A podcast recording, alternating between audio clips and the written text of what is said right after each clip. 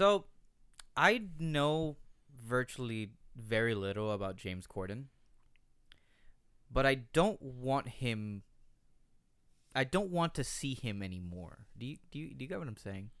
It's like, you know, like Like even see- with that, like even with that little information I have, he's a person who is like, I'm good. when you see him, you get nothing but just like a reactionary, like like just like that throw that that that sound of throwing up. Yeah. you know that like you you just like the disgust you feel whenever you read James Corden's name on anything. I- I- how does, not how does that fuck have his own show? The Late Late Show. The so, it's it's crazy because like I really liked Craig Ferguson. American Nerds, by the way. Welcome everybody. Hello, episode 87. I'm Raul. This is Victor, We're recording on September twenty third. and this is not James Corden. Yeah, thank God. Fuck James Corden. No, um, He's like actually awful. well, that's He's the thing. Like, awful. I would see some things that were Who does he like, represent? who What is does he for? What does he represent to, to producers that would make him, you know, want to do? s- He really is like just like this. He's just loud. He's loud. He he's loud. He British. likes to dance. He likes to do like silly TikTok dances. like TikTok dances. Like the car- the carpool karaoke. He basically started that off, technically, and like Is Okay, it, I really Carpool like- karaoke like a ripoff of Seinfeld's like Coffee and Celebrities, or is it the other way well, around? no, no, no. Like he, Sein- you think Seinfeld sings with other like comics? That'd be the comics would not be, fucking be on his show if that was the case. Yeah. But like no, they, they he usually like a lot of those episodes on Seinfeld show they just talk a lot during the car rides. But with with Corden, obviously it was like karaoke, and he would like sing the songs with them. Namely, like for example, Foo Fighters was on, and he plays Foo Fighters with them, Uh. and it's like let's sing the Foo Fighters, and Dave's like yeah. Dave- Dave's like fucking Dave- and Dave's having me. like a flashback, like saying like Kurt to. Stop. I already know where that joke is gonna go. Uh, uh. It's like, and it's weird because like I really liked Craig Ferguson. Wait a minute, wait a minute. Okay, what made you wanna wanna bring up James Corden today? Uh, So it's Hispanic Heritage Month. and I was thinking, I was thinking about the Our favorite Cinderella. Latinx artist. James I know. Corden. Oh yeah. No, not even that. I, I was thinking about the Cinderella uh parking stop breakdance Uh, thing, the Cinderella? flash dance. Cuban yeah. Cinderella. Is she Cuban? Yeah. Camila Cabello is Cuban. Yeah. Like straight up 100. percent Havana, Oh, that's right. That's her. Yeah. But I thought that's the thing. She's not the first Cuban Cinderella, right? Because isn't Selena Gomez Cuban or no? She's not Cuban. I don't Is think she? she is. Selena She's- Gomez is Latina, right? Yeah, she is, but like she's not Cuban. By the way, should we get into a whole Latinx discussion? No, we don't. we don't need to. We don't need to. Like it. it no, no, no, no. I'm just saying. I'm just saying. I'm just saying. Hang on. I'm, my my perspective on it was like like for me, I've always I no like for, like for real like. If, if people say it's She's fine, Mexican. I'm oh she's Mexican. Yeah, she's oh from so we've had Texas. the Mexican Cinderella. Yeah. yeah, La Cinderella story with, with her movies. I- Never mind. I was. um, what what I was saying I'm was Cuban, um, y'all. It's okay. oh, Is yeah. it? we got to pass. It's our month. no, we don't. No, um, what, what was I saying? Goodness. Um.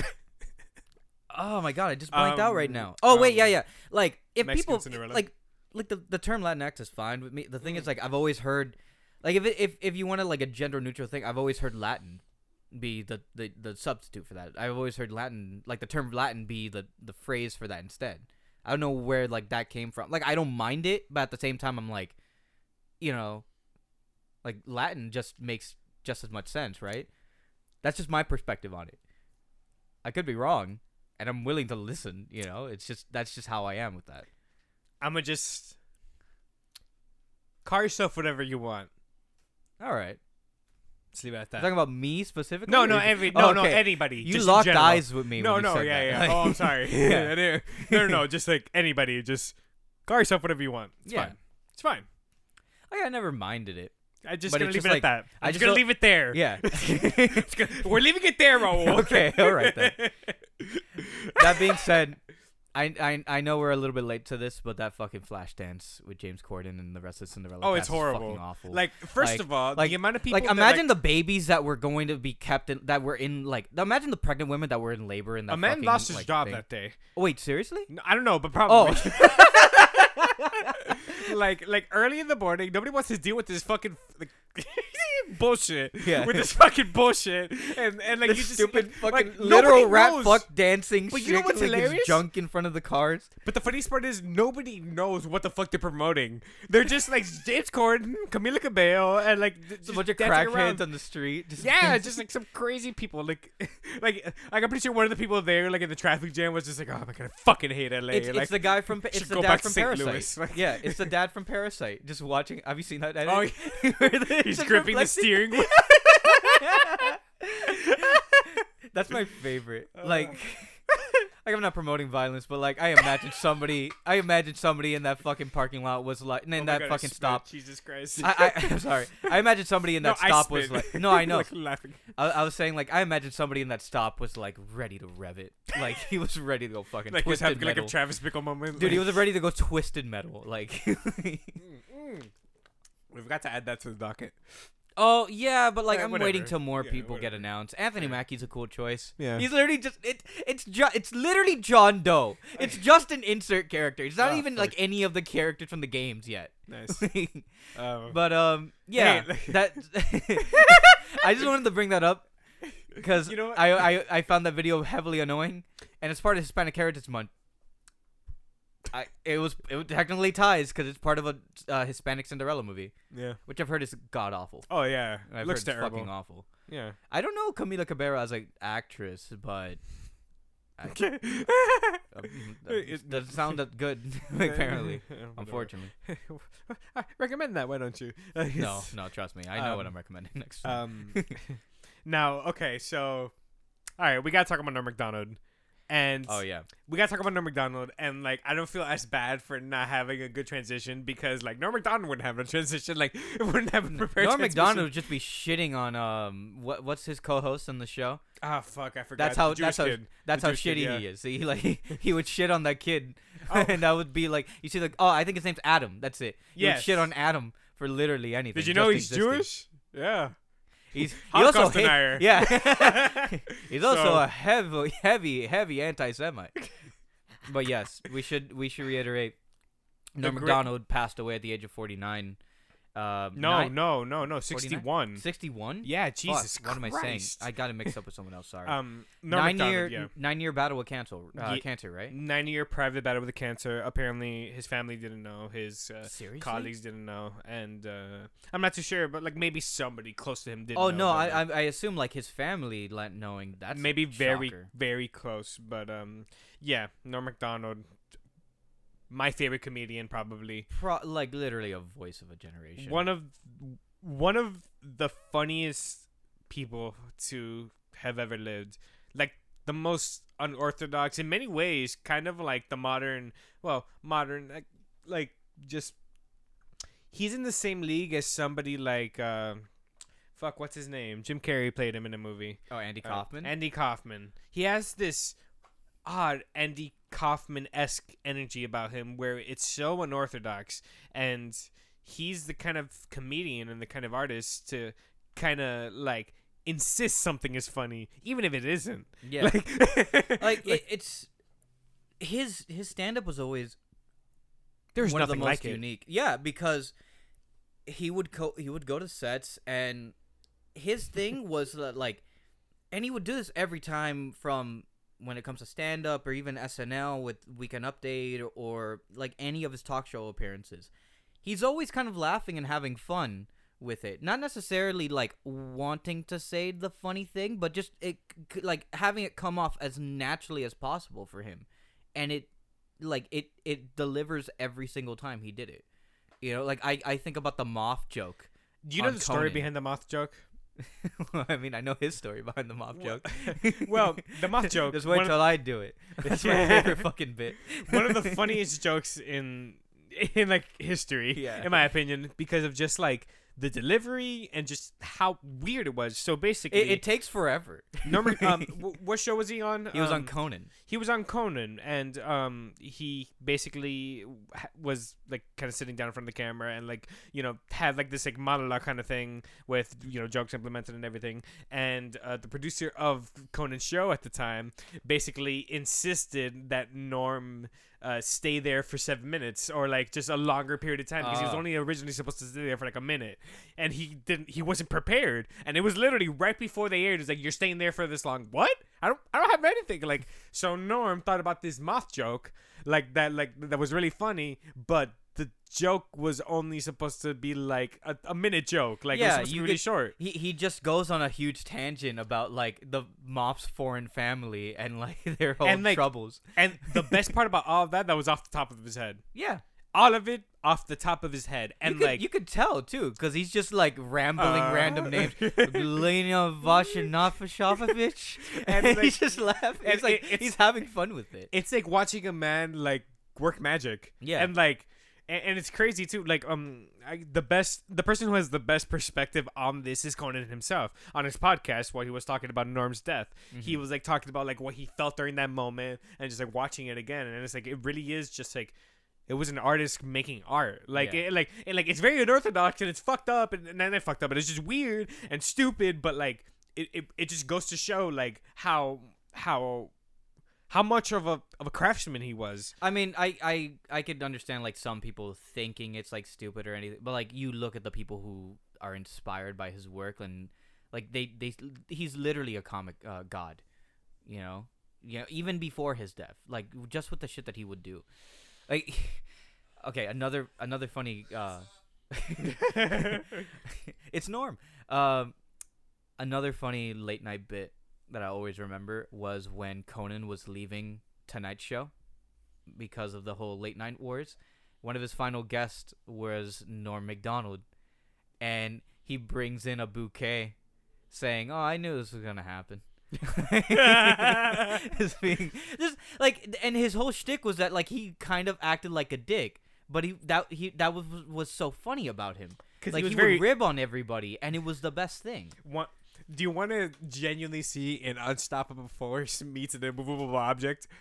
You watch, you go on YouTube and you put Norm Macdonald and Gordon Ramsay. They were on a talk show where they had to cook something, Oh and Norm, uh, it was like them and somebody else. I forgot who the other person was, but they like obviously like Norm just wasn't cooperating.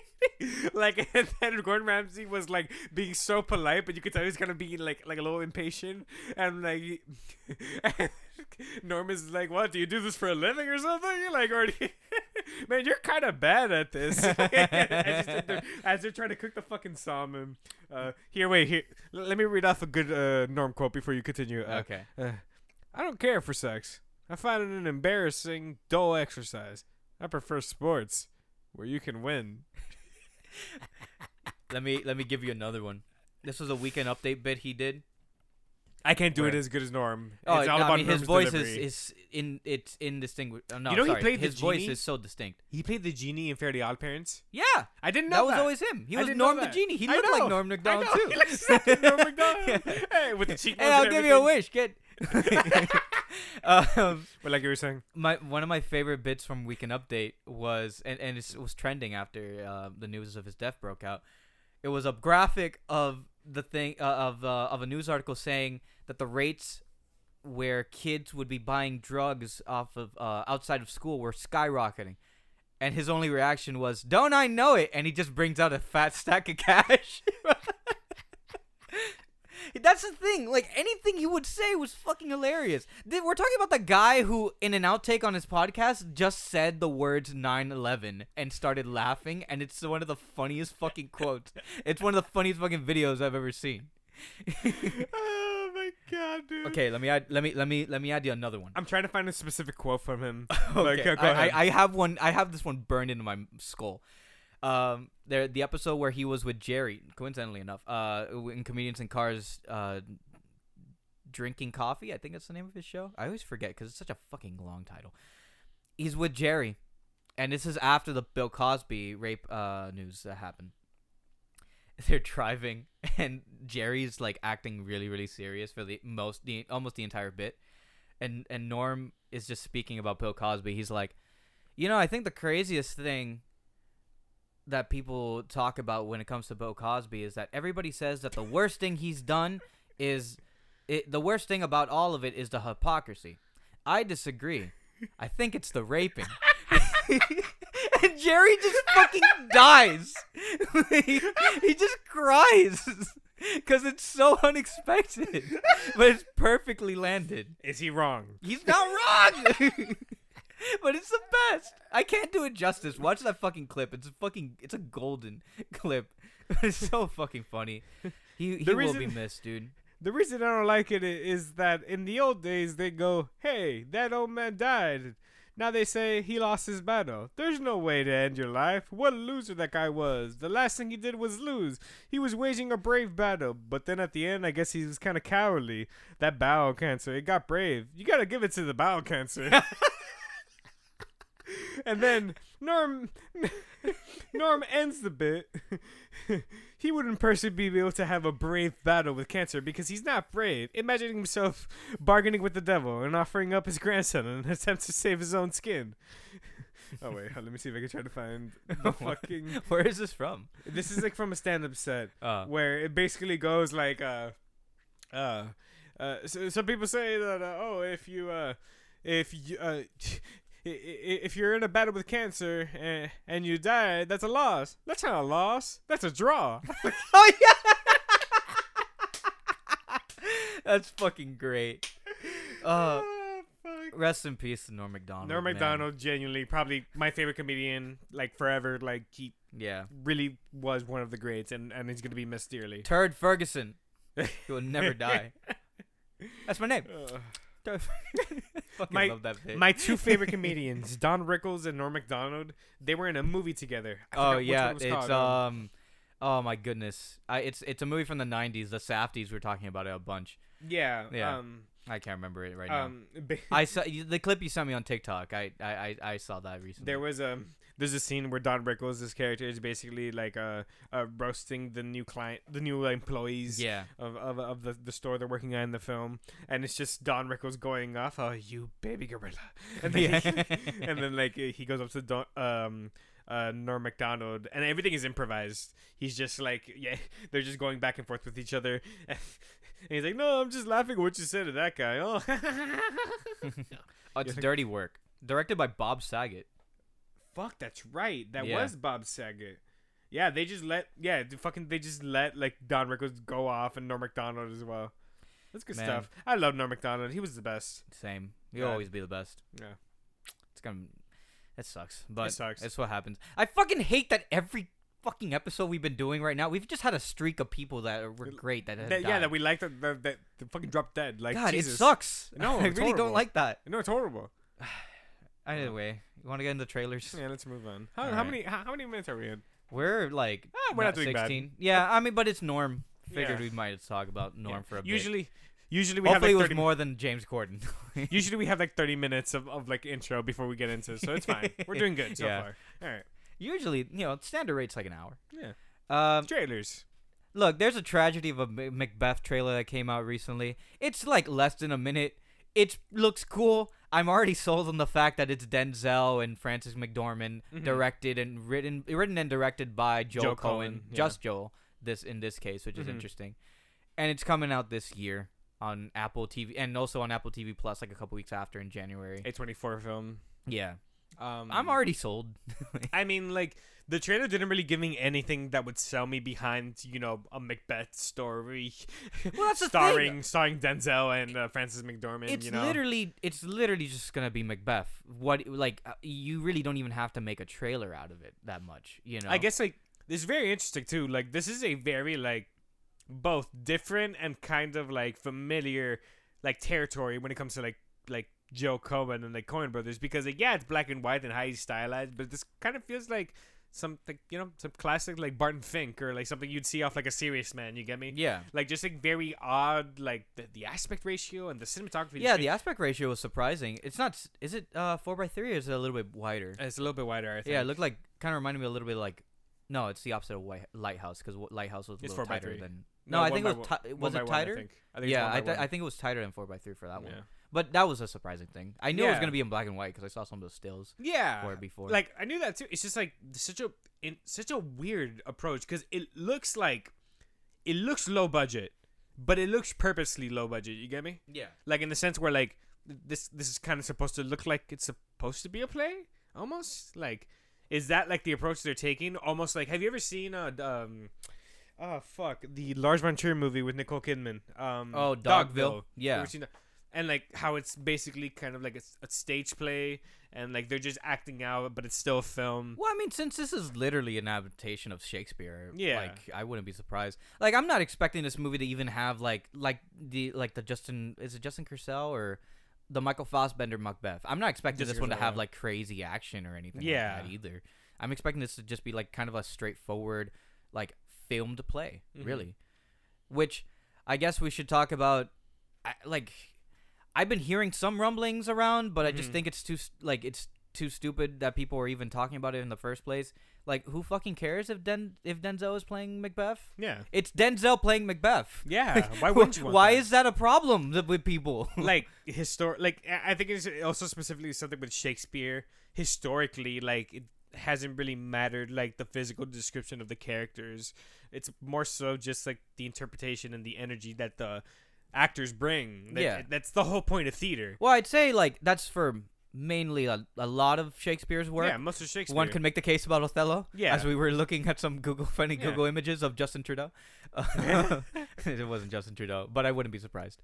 Uh, cosplaying Othello more pictures come out came of out of him. yeah by the yeah, yeah of course yeah That's a side tangent. But like even um, even even the the women roles in Shakespeare plays they were played by men originally yeah because they just They hated women, They but hated women. But like You know? still, like you know, theater has never been it has never been one about like direct, you know, uh, There's flexibility when it comes to like roles like that. When First it comes all, to Shakespeare, And first of all, know? Macbeth wasn't fucking real, you know. Yeah, exactly. like, eh, like, yeah, like I understand, like you know, like th- th- there probably wouldn't be a black noble uh, Scottish thane in, at that in this- time, that but time then period. maybe you know who gives a fuck. But at like, the the- same but time? even then, like the like Scottish, like the black uh, history of the Scottish is like it's it's very real and it's Yeah. it's a real thing that's like you could like trace back to um you know back then. And like you know I don't think this is I think this was probably like you know a conscious choice. Not a conscious choice but more of just like in the sense where like yeah I want Denzel. I don't care that he's black and I don't care what kind of backlash is gonna is gonna come because it's not I I direct, I, you I would I would have hoped that like he probably didn't even Joe probably didn't expect any backlash with it like because as with any really any mainstream Shakespeare I don't know, adaptation, man. We you live in of cast times- anybody. We live in times roles. where like reactionary people like just bitch about movies they're never gonna they would never would have seen otherwise yeah because they want to put their own spin into it. it's you know? just when it comes to Shakespeare in particular, for a lot of his work at least, maybe like 90, 95% of it, it's very flexible. You know, like there's no, there's no, there shouldn't be, there, there shouldn't even be a discussion for why, you know, like Denzel is, is Macbeth. imagine in going to like a like, like, like a college play and getting pissed off because like because Macbeth is played by like a Mexican kid. Like yeah, like, what who, the fuck? Who fucking cares? yeah, dude? exactly. Like, it's like the- the, whole point Is he the good? emotion, Is the he, themes. Yeah, is yeah like will he get put in a good performance? That's what kind of matters. Like, like is what the I've character good? you it's know? like what I've always said before. It's like if the race of the character isn't directly, you know, like connected with the to his character or like the story or you know anything like that, I don't think it should matter yeah. who what plays it. Like you know, for example, like something like you know the, the whole James Bond example. James Com- James Bond can't be black. He can't be a woman. Like there's a specific reasons why James Bond's character has to only be a man because that's part of his character. It's masculine. His race doesn't mm-hmm. really matter. He's just British. Like you know, but Yeah. something like Macbeth, like yeah, okay, we understand like this is a Scottish thing, but like it doesn't matter. It doesn't really matter where it's the the setting of like Macbeth is about. It's about a person, a king, who was corrupted by a, a third party to try and ascend to more power, and that's that's actually that's a universal story. Here's here's another classic example. The Doctor. It's not even the Doctor's not even really a male. He's an alien. Oh, he can like fucking Doctor be Who, anything yeah. you want. Oh yeah, Yeah. yeah. I should have specified. Um, yeah, you know, like the Doctor can be literally anybody. Yeah. You know, why do people have to fucking bitch and moan about that? That there's no reason to. Like it like again, like it's about the character. It's not really about like what's between their legs and the color of the skin. you know? exactly. Yeah. And like again, this entire story could have been told in a modern setting with different people about a CEO, you know, like poisoning his his, you know, rival, whatever. The Lion King is literally an adaptation of Hamlet. Yeah. they're fucking t- they're literal fucking lions. Exactly. okay. Like, it's- what what else is there to be said about this? doesn't matter. stuff? Like it's it's this Denzel looks as this Macbeth. looks yeah. Denzel as Macbeth, And Frances McDormand as Lady Macbeth. Yeah. You, You, know, I think I there. I think I saw one of the guys from um Brendan from Buster Gleeson, right? Scruggs. Yeah, Gleeson. Oh, maybe I didn't see. No, him? I saw. yes. uh, you know which guy I'm talking too. about? The the skinny guy, the the guy who does the King of King, the Yes. Ozymandias monologue Yes, at yes. the end of Buster Scruggs. I saw him also in he was that, there. Yeah. and it's Joe Coen. Yeah, dude. Come on, it's I- gonna be great. Oh man, did you s- man? Did you see that um insane transition with the three witches? Yeah. With the lake, the the the smoke going through, So and they, good. they teleport from the lake and onto like the physical, you know, uh, plane. Um, God, dude, I can't fucking wait for for, for this movie. Yeah. Uh, so next thing, there's a trailer for Nightmare Alley, Guillermo del Toro's next flick coming out in December.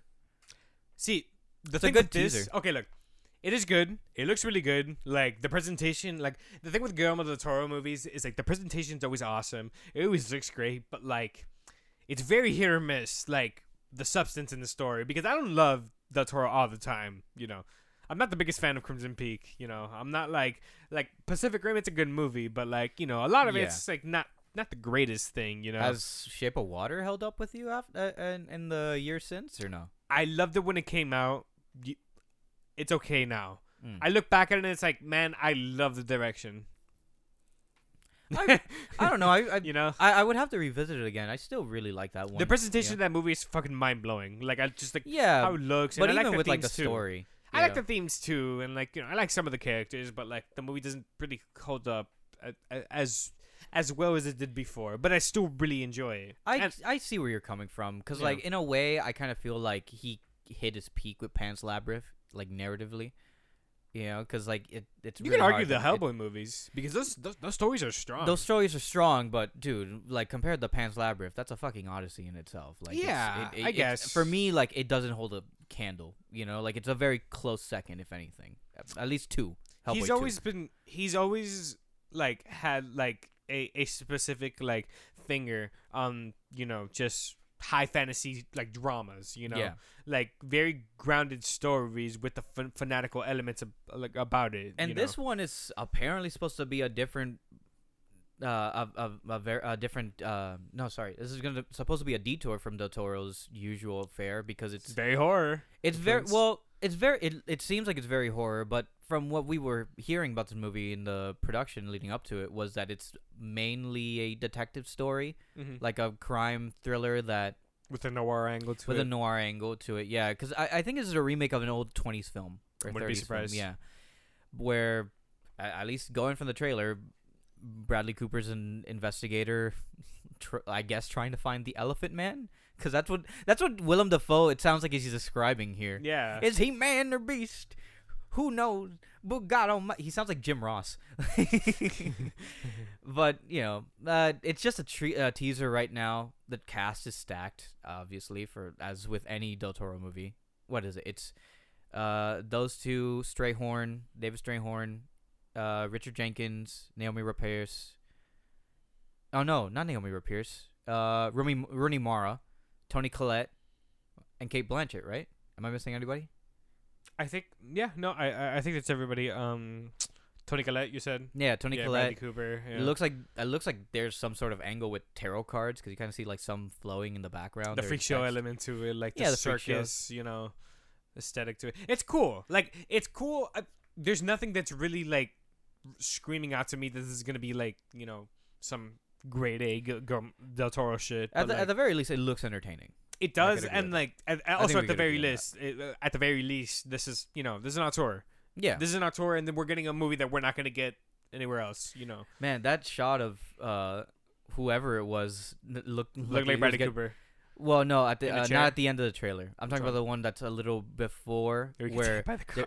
Yeah, the guy that gets hit by the car. That's. Cooper. Yeah, that's That was Cooper. Yeah. Oh, okay. Yeah, that looked pretty. That looked Yeah, pretty gnarly. Metal. Yeah. Honestly, that was cool. I really hope he goes crazy with with uh with the gore. It, I miss I miss like Del Toro crazy fucking you know. Yeah. Uh. Uh, who knows? I have no idea what to expect from this movie at all. I assume the original is nothing like this, so maybe check it out. But I don't know. Let's see. Uh, VHS ninety four.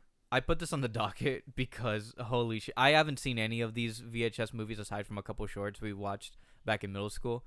But my god, this looks like a I'm a fucking fan. thrill ride. Yeah. Uh, segments. Some segments being directed by Radio Silence, the people behind Ready or Not, and the new Scream movie coming out next year. David Bruckner just came out with The Lighthouse. No, not The Lighthouse. The Night House. And uh, the Hellraiser remake coming out next year. I can't wait for that. That's gonna be insane. That's gonna, dude. It, I can't even fucking imagine what like modern like Cenobites look like. so Night House is feels like a very dist- it's a very different thing from Bruckner's other work, Mhm. from like uh, Ritual and some of the other segments. I love from The Ritual. VHS. But dude, story wise, I'm so fucking excited to see whatever the fuck he's gonna come up with and with this Hellraiser one. Um, who else? I can't remember his Radio name. Silence. The the guy Um, behind the night becomes uh the night comes for us. The night comes for us. He's yeah. directing a segment, and it, it it's basically what, from what I can tell, what most of these VHS movies are. It's an anthology uh, film where people just raid a house and then just watch some movies. Is that the case with like one and two? They just watch the movies in this like uh apartment that gets invaded. Timo Tjahjanto. Okay, that's, the name of the director. Co- night comes for us, and uh, yeah. Um, Is that the same? I mean- it, is that how they frame all these movies? It's just some people who raid a house or go inside some house and start I watching mean, videos. the first the first one was about like this uh this group of thieves who like find like go into this abandoned house or like uh, to to look for something and they find like just a bunch of VHS tapes mm-hmm. you know, and then they started like going through all of them. And then the second one was, I believe, very similar situation where I believe um uh, these friends are looking for like a missing student or like uh, sorry it was two PIs two PIs were looking for like a missing student at in this house and they find all these tapes and start looking through it the VHS viral one was internet you know whatever Oh yeah. yeah Have you seen that one? it's really bad Oh. really really bad like I, I don't remember there being a, a good a good one in in that one. But v- vhs and vhs 2 those were decent movies. Like they're not not all the shorts were great in it but the idea is really cool. I like you know i i love horror anthologies where you can just get different like people going crazy with some unique concept. Yeah. and like you know the the theme being VHS tapes, like you know, kind of just shot in the found footage style and what you could do with that genre, and like some of my favorite short films of all time are in here, you know, um, and like in, in first VHS, you know, everything that uh Adam Wingard did with the um, do you remember the uh, the Bat Lady, oh yeah. the Bat like one. vampire lady, Yeah. uh, and then we also have you know uh, Gareth Evans, one of my favorite directors of VHS too. With the I, I forgot what it was called. I can't remember the name. I, I think it was like some. It involved like a, A a, cult. a cult house. That's all you gotta know. Yeah, but I can't remember the name of it. Fucking crazy short One of- film. In my opinion, one of the greatest horror short films ever. It's really good. It's it's it's, it's up there because Yeah. it just it goes so fucking bonkers. There's a perfect three act structure there that just builds on top of everything, and you have you also have like you know different ones like the the zombie GoPro perspective one where it's like you know a zombie yeah, kind I, of I've like heard about that one. It's very sad. It's super depressing, and there's like an alien invasion, and yeah, an alien uh, abduction one. There's it, it gets wild, and like it looks like there's there's some pretty cool shit going on with this one, and you know the fact that it's in it's on Shudder, and Shudder's kind of has always been like doing crazy shit with their original movies. Yeah, out on Shudder in like a couple days. Apparently, like great. October sixth or the 9th. hmm Yeah, no, I think this is the perfect place for this film, and I'm, I'm glad they're getting back into it. You know, Yeah, and the, and and the aesthetic is nice too. Back in the '90s, you know. yeah, I guess we're done with the 80s nostalgia era and we're going straight to the 90s now. yeah. I know. I don't know how to feel about that because eventually we're gonna have to. They're gonna have to go to the aughts, right? Yeah. And then we're gonna have to see like our things that our, our, our generation. Yeah, We're going to like, be the what, pioneers for 30s? that, I think. So Huh? I think we're going to be the pioneers for the Oh yeah, probably. like our generation. oh, it's gonna be weird. Yeah. But yeah. Yeah. I'm. This looks exciting. It looks Yeah. like there's some Wolfenstein shit going oh, on. Oh, dude, the fucking the, like the machine gun arm or something. you know what this kind of reminds me of? So there's some segments, there's some like little snippets in this trailer that kind of remind me of like infomercials. Yes. Yeah. Yes. I don't know if any of the directors from that show are working on this, but like the news segment Yeah. and the commercial with the fruit squasher, like Oh. that looks like that looks like some infomercial shit. Yikes. I can Oh god, Very, I love like I, I get a very like Adult Swim vibe from it. You Remember that? Uh, what's that? That guy's name who does the crazy viral films for for Adult Swim? Like this house has people in it. Oh, this and, uh, house has people in it and what? Uh, footage of Cooks. a bear. Too oh, Many too many Cooks. I don't think it's the same person. Or I think I'm it's- sorry. Or yeah, I think those are um, different people. Infomer- commercial with the bear or something like that. Yeah, on ed- on edited, footage, of a bear. yeah. yeah, kind of feels like that yeah. in some way. God, I gotta see this house has people in it again. I want to see that long theory video I've heard that has of it. more views than the actual short film. I've heard of it. Yeah. Yeah, that one's fucking great. Huh? Yeah, I was just thinking about it the other day because I was because I s- uh, I what, I caught, people in it. yeah because I caught unedited footage of a bear when it was like That one's one night, crazy. and that one's fucking wild. That's the But, first like- one I saw. But I was thinking about that one again, and I'm like, yeah, that was a that was a weird movie. That was a weird short film. I He loved it. considered it a comedy. Yeah, it's Yeah. technically considered a comedy. but yeah, you know it's probably gonna be comedic, I guess. You know what? I'm not gonna shit on it that much because this actually looks fun. It looks good. Hawkeye. Yeah. There's a new Hawkeye trailer. Yeah. For the Hawkeye show. Are we gonna ignore Jeremy Renner? Well, what exactly about Jeremy Renner? That he's a country star. The stuff with his wife. Well, I you know how fucked up it is that I listed the country shit first. That's worse. Do you remember when My he had- bad. Do you remember when he made uh his own app so people can like Oh, the Renner app. Yeah, so people can meet with him and see No, how he's doing. so basically like he made his own social media about him personally so people get updates on him. That's like giga What- brain shit. Dude, like, but what a weird transformation. Cause like you go from the guy who just starred in Hurt Locker and a couple other indies, you get this big role in the MCU, and then being you're just like, psychopath. yeah, and then you just make yourself your own brand, but like in the weirdest ways possible. Like, have you heard his songs? Have you heard a Jeremy Renner song? I They're funny. They're fucking crazy, weird, dude. But um, yeah, this show's coming out. Him back as Clint Barton. Doesn't look like they got uh, doesn't look like they got uh, what's her name, Velma, back because you don't see her. Like you kind of see see the back of her head in in like one shot of the trailer. yes. Yeah, Linda Cardellini. That's it. Mhm. Hailee Steinfeld uh finally debuting as um as uh oh my god why am I forgetting her name goodness we talk about her all the Um, time Kate Bishop. Kate Bishop Yeah. yeah, and uh Pizza Dog yeah it it, it look this is straight up look, just looks like an adaptation of the Matt Fraction David Aja run which is great because that's all really all you kind of need for a Hawkeye show. Like I like that this like directly takes place after uh Endgame. Um Yeah. and it's kind of dealing with the ramifications of like what Hawkeye was doing during the Endgame where hey, remember those 5 years where you were just absolutely fucking psychotic? yeah when you became a straight up murderer like like not even like like a soldier, just an assassin. yeah Yeah, it's like yeah. and you randomly got this weird metal sleeve Yeah, and he had a mohawk for some reason. Yo, talk about a midlife crisis, dog. yeah, dude, Jesus that guy was edgy. But yeah, and like yeah, It- I it- guess I, I like the it's return. pretty obvious he's gonna die, right? I don't know if he's gonna die. More gonna so, he's probably just gonna give the mantle to Kate, and she's Like, and then Yelena's gonna come in and fucking shoot him in the face.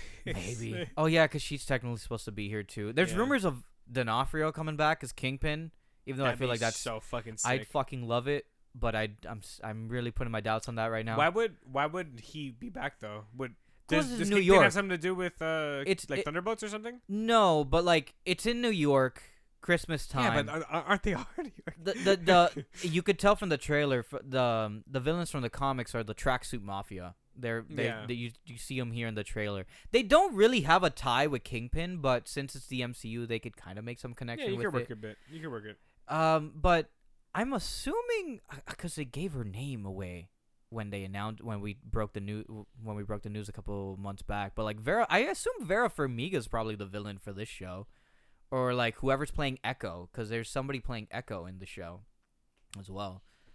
There's some Daredevil ties for sure. So you know, I wouldn't be surprised. I would be really happy to see Kingpin back. I don't know how it would work, but you know, let's see. And- Either way, like this looks like a fun show. I like, Like- that they're going back to Christmas. Not only that, like I also like okay, so like there's a clear distinction now between like boots on the ground Marvel and then cosmic oh, Marvel. Oh yeah. How is how are they all now going to be like affected? You know, because like you know how okay like. I know it's it's it's hard to top Loki. Like like yeah. like both like critically like you know just like opinion wise and like just like you know like in terms of like Of world building. and and stakes. Yeah. You know, like what's gonna happen now with like these shows going forward? Like, okay, we're also setting up the Thunderbolts, but like, there's an entire Kang like Yeah. is literally a thing now, and I what's. I don't want this to be like a situation where, like, right after WandaVision, you know, you're really hyped to see what they're gonna do with Cosmic Marvel, and then you get Captain and the Winter, uh, uh, Falcon, Falcon the Winter Soldier. And yeah, it's like, like, a like a just more grounded standalone story. and it kind of feels worthless, you know, like, you know, I, like, I don't know. I I. Like I'm, the whole I'm- point of that I'm- show was just to get to give Bucky the mantle. I mean, to give uh, um, Sam the mantle, mantle. even though he technically already had it. And uh, this just kind of to Well, give technically setting up mantle, Thunderbolts. You know? Yeah, Which makes it feel like maybe they're just doing once big, like setting up two different big stories. wouldn't for it the be fucking wild? One If- Thunderbolt centric for like the grounded stories, and then all the Kang multiverse shit for the rest of the other. Wouldn't it be fucking insane if we get some crazy fucking twist that like one of the shows we've been watching this entire time is actually not our version of this character, but Mhm. just a different reality. That so you would do be something crazy like shoot someone in the face. It's like, oh, this is from, um, That's what I was hoping WandaVision to be, honestly. like a different reality. yeah, like it almost. was just like a big deep fake the entire time. Like they'd pull a Mr. Robot, and it'd be like, Oh. oh no, it's not. This isn't the real world. Ooh. Yeah, that would have been nice, but whatever. You know, the Emmys happened last week. Yeah, yeah, whatever. I, I didn't care. Yeah, whatever. It's fine. Anyway, um, Yeah, Hawkeye, Hawkeye looks, looks cool. good. I like I like the dog. The Oh, pizza yeah. dog's cool. Yeah, uh, Hailee Steinfeld's really cool. hot. Yeah, she's super hot. Yeah. Yeah. Um, that's it, really. Yeah. I I I- I'm glad they're making this a comedy because Right. God, if I can't handle anything with that being serious. Yeah. Yeah. it. I hope it's good. Yeah, I hope it's I'm good. hoping it's good too. I hope it's good. Uh, what's next? All right, That's we're done with trailers. we're done with trailers. Yeah. On to the the rest of the news. This is the news if you wanna, like, if you wanna. Yeah, Oh yeah. Up there in the tabs. So our first big boy. Uh, no, the other one. Uh, our first big boy. Uh, play production. Um, yeah, I we literally said last episode we're gonna get an update about this pretty soon, and So, we did. Christopher Nolan officially is moving to Universal for his next project, which is the World War II Oppenheimer film that uh, he's he, he's he's he's been wanting to do with possibly Cillian Murphy uh, uh, attached to star.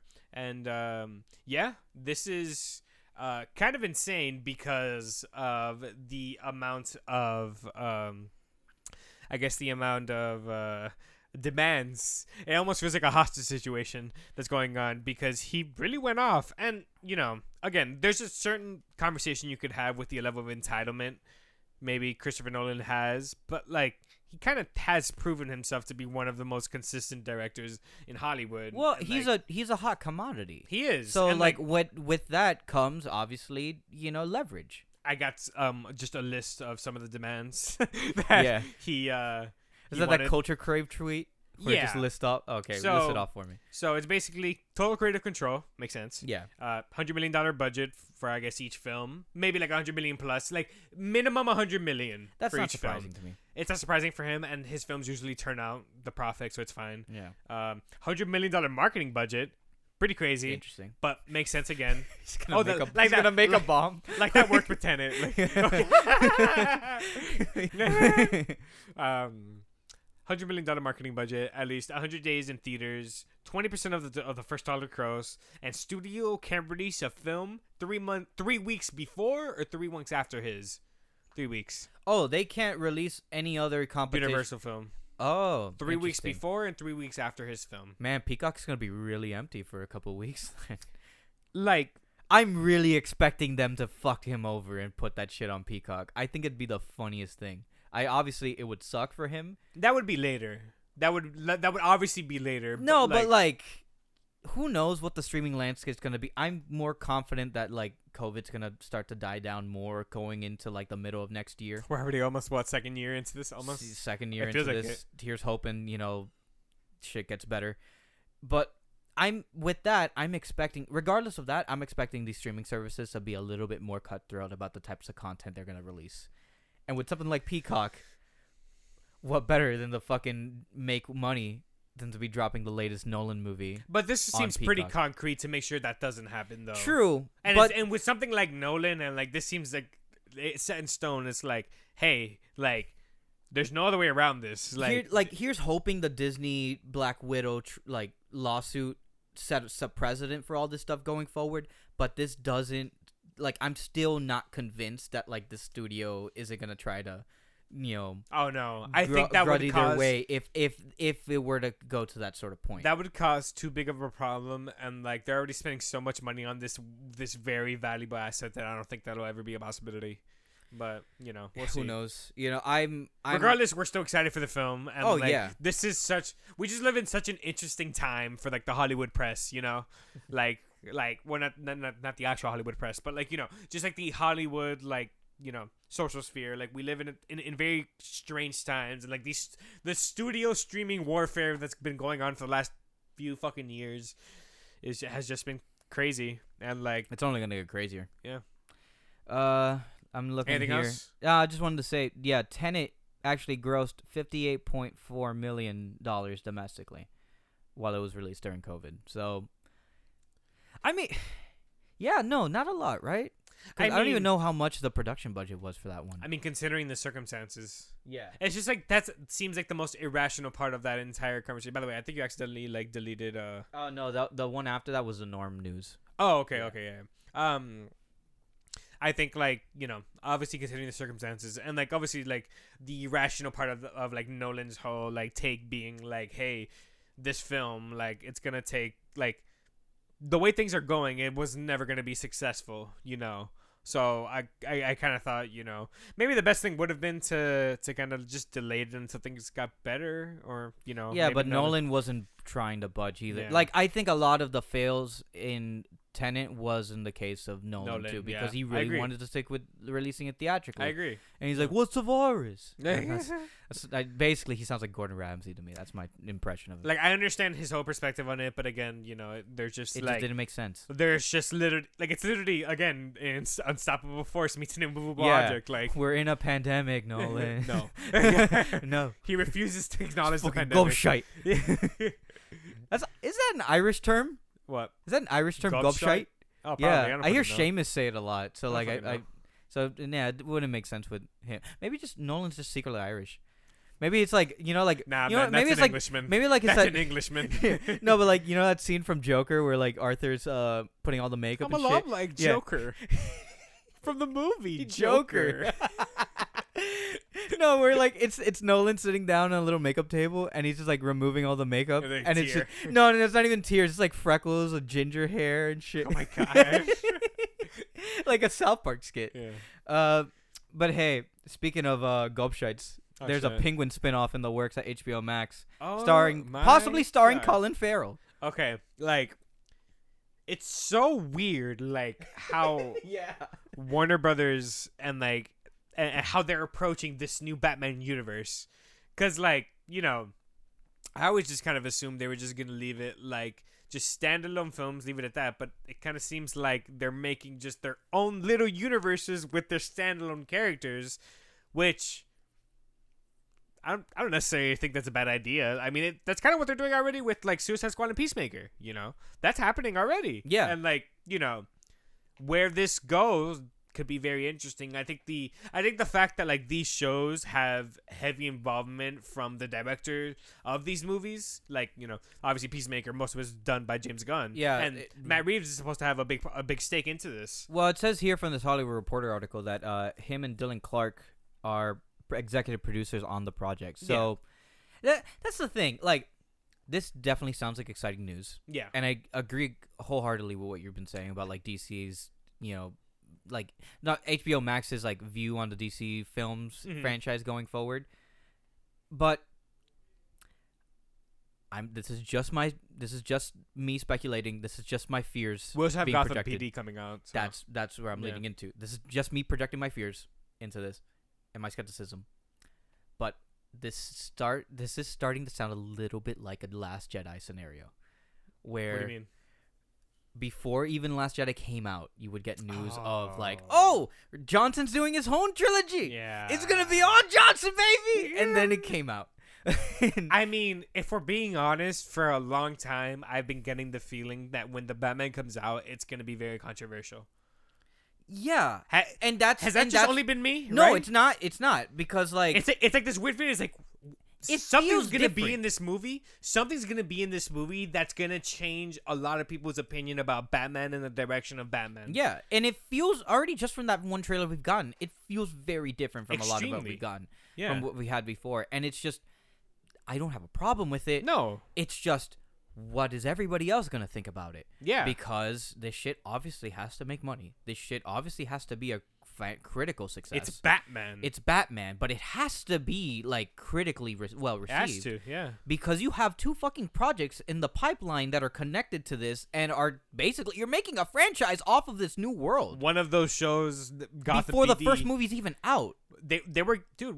Who was it that they got uh, to to to to show running or right for the show before oh, he um, left? it was um, uh, Terrence Winter yes before he left. Yeah, That's not a name you get lightly. That's not a name you take lightly. That means they have a lot of they have a lot of passion or at least a lot of confidence in what they're setting up here. And again, you know, there's nothing that makes me happier than both Colin Farrell and Batman. Oh, yeah. But like, you know, I I I think this should be made with you know Colin Farrell in mind. Also, it's kind of weird how much of I guess Gotham they're taking not inspiration, but they're really getting pointers from Gotham and what made that so so successful and really capitalizing off that. So we're getting a Gotham PD show and we're also getting a Penguin centric show. Both are huge elements of Gotham when it was premiering. yeah. Pe- uh, Oswald being God, that's so weird. That's right. Oswald being one of the main characters of Gotham. What a know? fucking weird full circle we've gone to with that. Yeah, and I'm just wondering, like, what's the direction this is gonna take? What's the tone? I want Colin Farrell back if they were to do it. Oh, so That's the only. That's the only reason I would be Is excited it me? for this. Is it me? Or are we gonna get like a Tony Soprano, Colin? Uh, it's Tony Soprano. What the many saints of Cobblepot? yeah, like, are we gonna get like a Tony Soprano like Penguin? Because he kind of seems like like he's a big dude. yeah. Like he kind of looks huge in the movie. Like God. Oh man, that would be really fun. Right? I'm thinking to myself, like, damn, can you imagine like that kind of energy with the penguin? Just really aggressive, like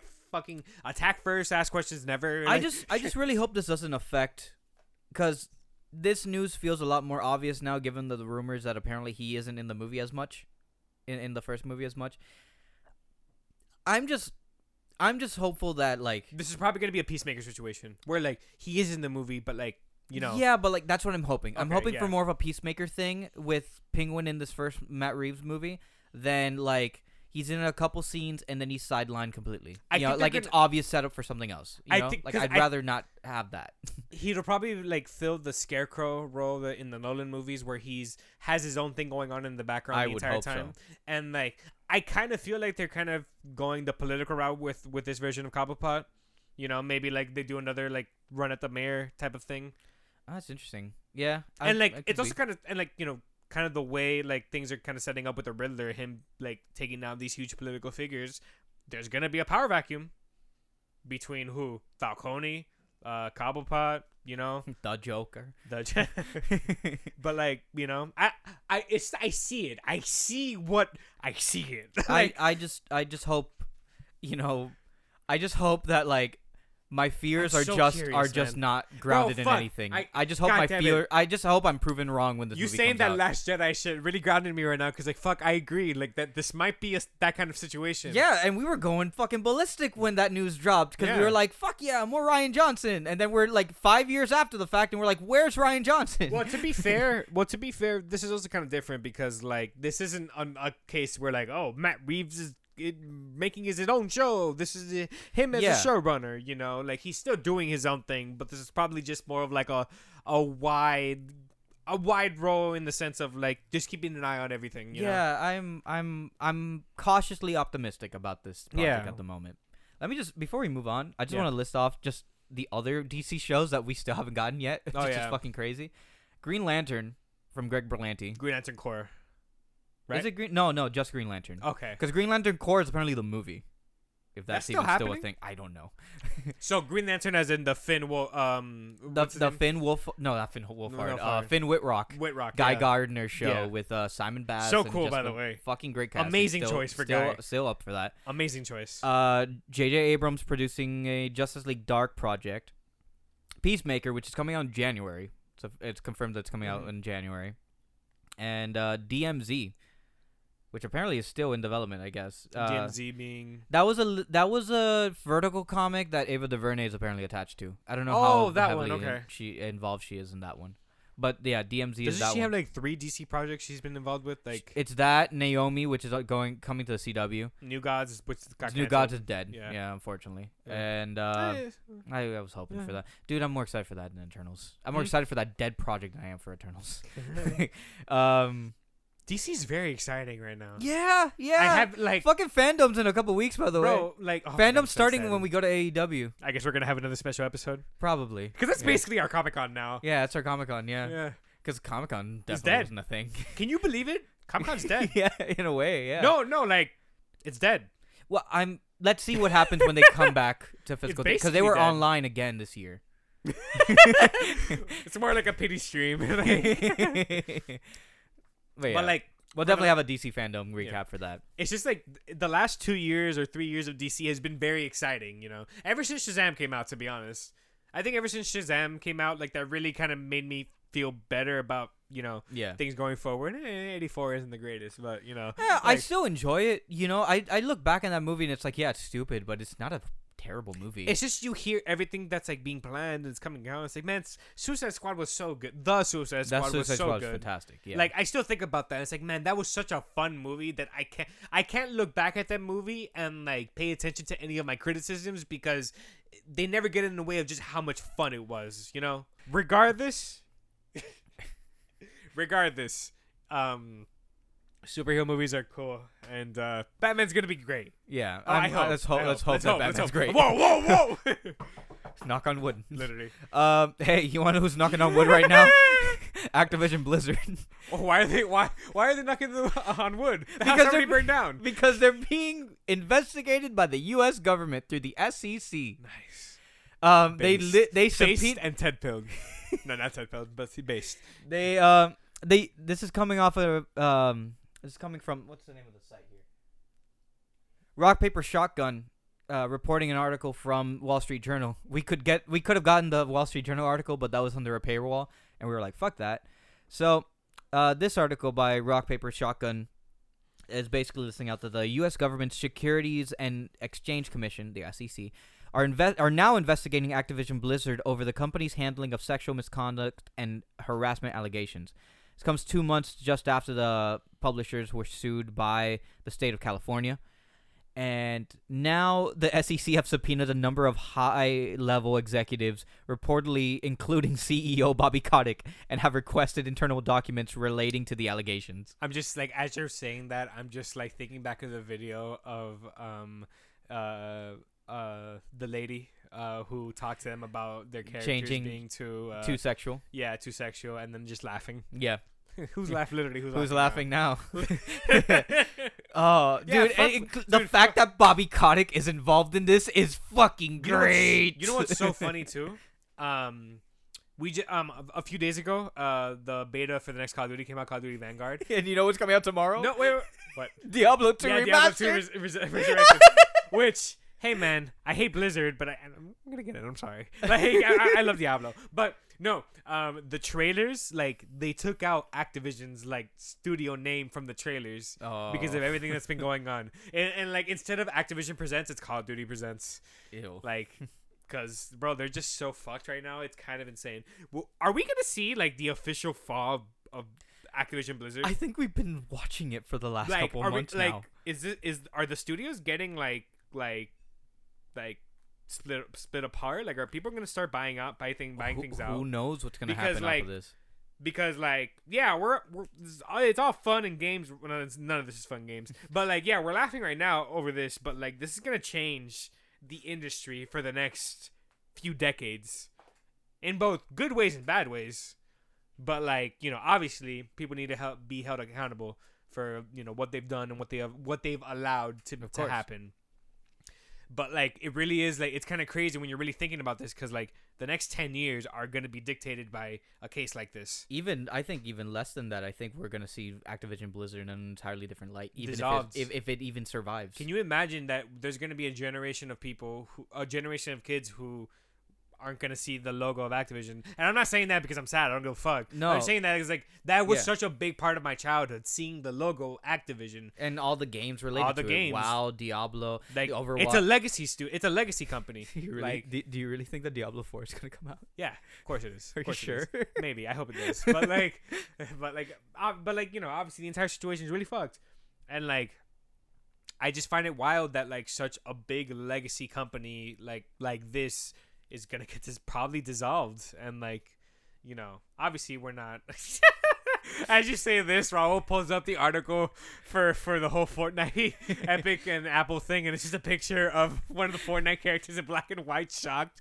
it's the 1984 ad that they did. Oh my god! dude. Sorry, but continue. No, I just I just find it insane that like we're gonna live in a time that there's very very soon we're gonna live in a time where Activision and Blizzard probably won't be around anymore, and like Yeah. or you know just everything's gonna change now. The video game industry has been has been so crazy lately. Dude, Like I know we focus on film usually mostly, but god fucking damn, it's dude. a fucking forest fire it's a over there. nightmare. Yeah. like it's insane. I can't imagine having a career there. yeah. How unstable that must be. No, I mean, dude, one of our buddies, Josh, on the show, he, he's trying to be a video game composer. I fucking hope for the best for him, dude. Because Shout out to Josh. We love you, buddy. we love you, buddy. I haven't talked to him in forever. we gotta we gotta meet up soon. Yeah, we do. I hope you're doing well in your studies. Please survive. Yeah. no, it's fucked, dude. Like it, it, it's like I can't imagine being in that industry. Like I already have my own personal issues going on right now in the Yeah, film industry. same like here. it's not like it's not easy, eh, but like god damn, dude, it's it's fucked. It's really bad. Fucked. The three big bad bees: Blizzard, Bethesda, and uh, Bioware. yeah, dude. Yeah, and they're all fucking under fire. Well, no, not so much Bethesda anymore, but like definitely Blizzard, a little bit of uh BioWare. But yeah.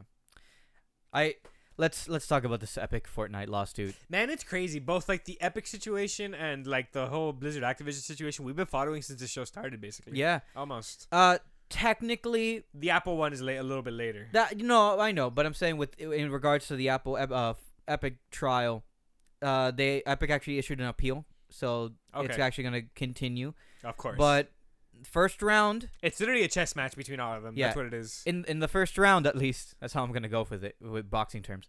Um, Epic uh, has Epic won wins the, the battle. Epic won the Fortnite lawsuit against Apple in the case that, and this is actually setting a precedent for almost anything now. Not even just stuff in the Apple Store. Another big for event going on in the video game industry. Yeah, where uh, uh, developers can now have their own, can now implement their own shopping. Um, uh, what's the term for it? Their own forms of currency, like own forms of, their, they don't have to split the cur- their currency revenue with Apple anymore. Yeah. They could just make their own storefront and put the purchases through uh, on there through Like, the Apple Store. For example, pay twenty bucks for a thousand gems, and that gems could be used as currency in the game you're playing. Now that goes straight to Epic in this case, rather than splitting it. Um, with Apple, the- which is what, the like fifty percent. I think it was 60 40 percent with in favor Apple. of Apple. Yeah, the third. No, I think the thirty was for Apple. Still, Still a lot. Relatively a lot, It's crazy. especially for the like for for a game like Epic. And like and it's and it's not just Epic, which is a, studio that could obviously afford this. Oh yeah, no, this, this is goes for any de- Any app game developers, anybody. yeah, this is now going to go. This literally is going to set a precedent for everybody, not even just in the App Store, but now in Google Play possibly. Because it, at least from some of the core documents, it's listing as not even just the App Store. It's it's listing as just any Apple application store storefront. I'm sorry. I'm sorry. I keep mentioning how like about like our lives and stuff, and how how horrible it must be to like work in these industries. But fuck, man, like it already is. It, it's hard working in the film industry now. I can't. I can't fucking imagine being an indie game developer trying to get your game out there Oh God, that in the be- sea of literal billions of video games on Steam. Like, You wanna you wanna know a recent example of like how how sad some of it is? Uh, you know Toby Fox, right? yes, Guy behind Deltarune, Mhm. Undertale. Chapter two of Deltarune came out recently, and compared to the staff credits, where part one was mainly him, and it's very short, part two had a shit ton of more people work on it because Entire crew, yeah. yeah, in between um in between the release of 1 and 2, he put out a tweet saying, "Hey, I need a lot of help for me to get these chapters out here." Cuz it's hard to make these things, Yeah. especially without any finance. If he's even even if the fucking first two chapters of Deltarune at this point are free, you know, like How does you make your? How do you make money from that? 3, 4 and 5 are supposed to be pur- uh purchase ones. It's a 7 But chapter what about game. the? But what about the original two? the original two are going to stay free. They've always been free from the release. From Always been release free. Yeah, Yeah. that's what I mean. How do you? How, do- sorry, I like spit Yeah. on everywhere. Yeah, it's fine. Um, how do you like? How do you make money off something like that? Yeah, exactly. You know, and then all that manpower just by yourself with even with that first Oh one. my god! must Like be hell. you're you're literally sleeping two hours a day, Yeah, and first of all, mind you, he doesn't even just do the game design; he does has- the music too. and he has and, and doesn't he? Didn't he have like a like another like full time job at the Oh, same time of making that game? I don't know. I have am no pretty idea sure if he some, does. some like situation like that. Or, Probably, I wouldn't Yeah. be surprised if that's just that's him. the case because he has to make money somehow. Yeah. I mean, he makes that Undertale money, but like still. reminds me also um um I like early to er, the early 2010s the, the the let's play era of YouTube uh Amnesia uh, Oh, have you ever played Amnesia Yes, yes. like the f- that first Amnesia game like obviously was popularized by PewDiePie and got really big whatever it was made by like a small a small team of people. Yeah. small team of people. The the sequel comes out years later after getting popularized by PewDiePie and all these people. Huge fucking studio an entire studio like dedicated to like making that game you know? And it's it's it's crazy like the success stories of like the video game industry are so like endearing and they make you feel good. But like when you just like go on steam and you just see all games and it's like mike like these there, there are video games i never I, these are studios i've never heard of and i'm never gonna play Remember, like, fu- remember Among Us? That game was out like a year before it actually became yes popular. yes yeah, and that just popped out of nowhere. out of nowhere Did you see that fighting game, by the way? The No. Among Us fighting game. this is an among us fighting game It's not an official one. It's I think it's a fan game. It's like tekken Dude, like- it's so funny. It's really funny. It's like footsies, because they don't have arms. Well, no, they kind of have arms, that's funny but it's, it's funny. Um, but technically, yes, they did won this part of the battle, but they also lost. Good. Because um, some of the other uh, things that Apple was uh, uh, Epic was pushing for during this trial were rejected immediately by the judge, which were? Including what the most prominent being that uh, A- uh, Apple does Apple doesn't need to let Fortnite back into their storefronts, and now that they've issued the appeal, it could take up to like five more years until it goes back to the App Store if it, it does, you know, because Apple isn't required to do that. And that's the Why storefront that yeah exactly after all this time. That'd be funny. But after all this time um it's still it was still the only pl- like the biggest place where they would make their money so we're just Epic still back their money. we're kind of back to square one but Yeah. if anything we're the winners here in a way we're kind of the winners here game developers Game are the winners developers, here yeah. because now they could just get the money 100% man Yeah. that must feel good that must be great that must be great to get Yeah. money versus great. something that we make it sounds nice uh but yeah that's mainly it for right now they're appealing and let's see what happens uh, by the way fuck epic. Fuck apple too. Yeah fuck both oh that's the other thing too. They didn't they don't recognize the apple store as a monopoly which is kind of crazy still. Them. well it, it isn't. It's not. Like if you obviously Google if you have Play google Store play huge. yeah. Yeah. You know but considering everything like that so i know it's it's crazy. It's like saying YouTube's a monopoly which huh, you can argue. You kind of can because you, could can't watch the same videos on vimeo. Yeah. Yeah. Or BitChute BitChute. I've never heard of BitChute. good don't All right. Never or the Hub. No, you could actually watch a lot of video, normal videos on the Hub. on Pornhub Yeah, on Pornhub. Yeah, yeah. probably. Uh, don't support Pornhub though. yeah no fuck No, 'em. they're they're fucking awful. go to X Hamster hey, the uh Nvidia GeForce X oh thing. yeah that news oh my god They leaked a bunch of fucking games that are probably real. A lot of the they confirmed that the leak was real, but a lot of the titles that are being released out there are either not real or were real for a time but are probably canceled. So I'm just gonna highlight some games that are probably may or may not be coming out within the next five to ten years. Wait, before you get that, but like, Yeah. is this one of those scenarios where like, um, like the leak kind of like docs people and like kind I, of I hope not. I think it was just database things in terms of catalog titles. Like you see a screenshot. that's of, all we could hope for. Yeah, that's all you could hope for. Yeah, honestly. with these kinds of things. yeah. But like for example, there's a screenshot going online that's legit of a PC port, a possible PC port for God of War, which might actually be real. But you know, like some some of these things are just done in the through this system as like testing. Uh, there has been like kind testing. of there has been kind of like a a slow and steady push from Sony to kind of start getting into the PC realm. yeah, which is very much appreciated. I mean, Yeah. look at the uh, the Uncharted games. They can easily make their own like PlayStation store They like on the. PC. What's what's I- stopping them? Maybe just l- w- through time, they're they're gonna get through that. But let's see. I Uh, see that happening. But let- whatever. Yeah, continue. Let's see. Uh, they have it. Uh, we're looking at this Reddit thread, and it's listed by cat like listed by company names. I'm just gonna highlight some of them. so some are real and some are fake. Some may be real. Some are either fake or canceled. Because these are titles that don't necessarily have an exact time window, and there were probably things that were probably like uh, in development for a while before it was scrapped So altogether. this is either okay. So either this is still happening or has happened in the past. or was in talks to happen. in the Regardless, this is this is uh, take authentic. yeah take with a grain of salt this leak is real they confirmed it's real but Real take with a grain of information, salt just whether some- or not. Yeah, whether Yeah. or not. Okay. All right. w- whether or not these titles are actually real All right, go ahead. um so uncharted legacy of thieves edition that that was announced recently god of PC? war yeah god of war returnal demon souls which we kind of suspected demon souls was going to get a pc yeah. port at some point Yeah. uh ratchet and clank no specific game sackboy ghost of tsushima I have Demon Souls the other right there. there, but like I, I, I never play the PS5, so oh, man i want to I want to play it. yeah. Dude, and apparently there's news that like Best Buy is finally getting in-store stock of uh, Series X's and PS5s. it's been and like, so, dude. fuck, I'm dude, I telling wanna you, get it was. I was so easy to get that PS5. you're lucky. It was so easy. You're you're very lucky in that regard, man. I need the I need to get the money first, and then I gotta you know actually buy. it. And I didn't fuck- do a bot or anything. It was just timing. And you know what? It fucking sucks because like my brother's doing the exact same thing you're doing. He has his PS5 there, but he just plays on his Switch, and I'm like, fuck you.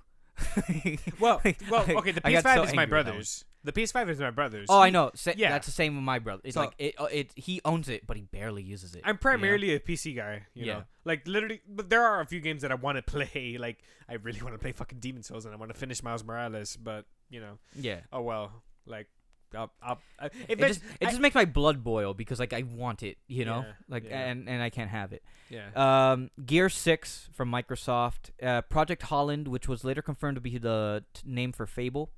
Fuck. Uh, Halo Five Guardians, an untitled game from the Initiative. Avowed, which is the new um, not Bethesda, but what's the other people who make good RPGs? The people behind New Vegas and uh, that Outer Worlds thing. Ah, fuck. Um, you know who I'm talking yes, about, though, do. right? Yeah. I think they also worked on KOTOR, KOTOR 2. But They're I'm, in Bethesda. I'm just gonna keep going. Uh, F- Square Enix. This is has some of the more interesting Remedy ones. Studio? No. No, Remedy is uh, the people behind Control.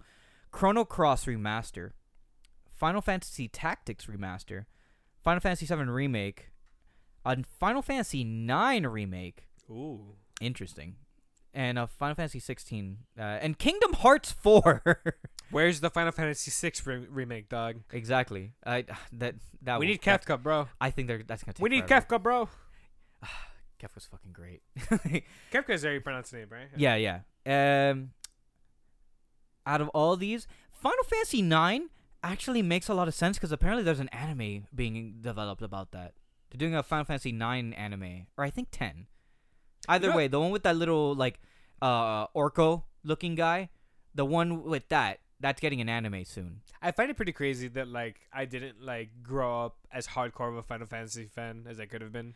It's just it's Because Final Fantasy is like games that you're directly up my alley. I just don't know. Like I played seven and six, but like yeah, I never got into RPGs until like fairly late in the game. Yeah. Honestly, I, it was just not, nothing I ever uh, cared the about. I up. closest. I mean, the closest you can probably consider is maybe like Pokemon. You know. Pokemon, yeah, that's Yeah. considered RPG. That's Yeah. true.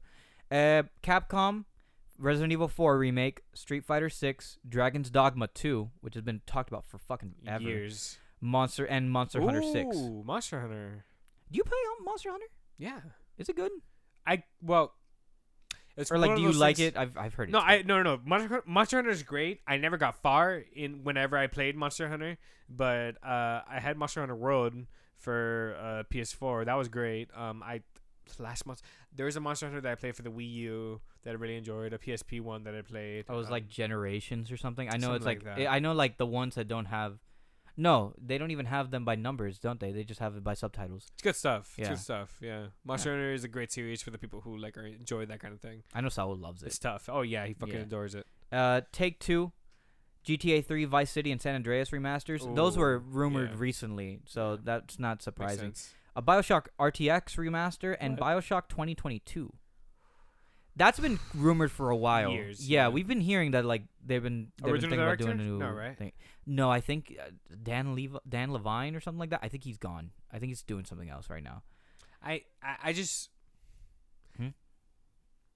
It's just what could you do with like Bioshock again? I mean, you could just make it- like Bioshock. M- just make a whole different game and just slap a Bioshock title on it. I guess. I mean, that was basically what that was Infinite, kind of right? what uh what Infinite was. Yeah. You know, just you know telekinesis and uh, well, like powers and like floating yeah. city. Yeah. Just Let's a see. Different city. EA, you have uh, Mirror's Edge RTX remaster, a new game from Respawn, and this is where like uh, where again where I mentioned titles here are probably not really real or have or were in development for a time and were canceled. Titanfall, Titanfall 3 3. because it was confirmed for a while that Titanfall 3 was in somewhat development before Apex uh, Yeah, became a thing, in. and then you know EA saw Fuck that. Apex and they were like, yeah, work on that. Yeah. Uh, Bandai Namco, Tekken 8. That's been a rumor forever. Uh, let's see. There's Crysis. a couple more. What? Uh-huh. Crysis. Oh, Crysis 4. That's crazy. You play Yeah. Crysis? Yeah, dude. Are, they, are those games good? They were really fun, Mm. and like like back then they were like graphic marvels. Interesting. Yeah. So I'm gonna list off a couple other ones here. There's a couple that are just like scattered throughout, but like in terms of WB, Ooh. we've got I see. I see. Injustice 3, Gods Will Fall, and like I I, I, apparently a full title like just like that. I love like that title. That sounds good. That Yeah. makes sense for that. Uh, Batman Arkham Knight RTX remaster Mm. and What's uh, Valve? What's Valve got got in? oh, I'll get to that in a second. Yeah, but yeah, yeah. Uh, scrolling down through this thing because there's a lot of stuff here. Uh, Mortal Kombat 11 is also no Mortal Kombat 12, 12, is also being uh, said to been found here. Valve though, very interesting. Yes.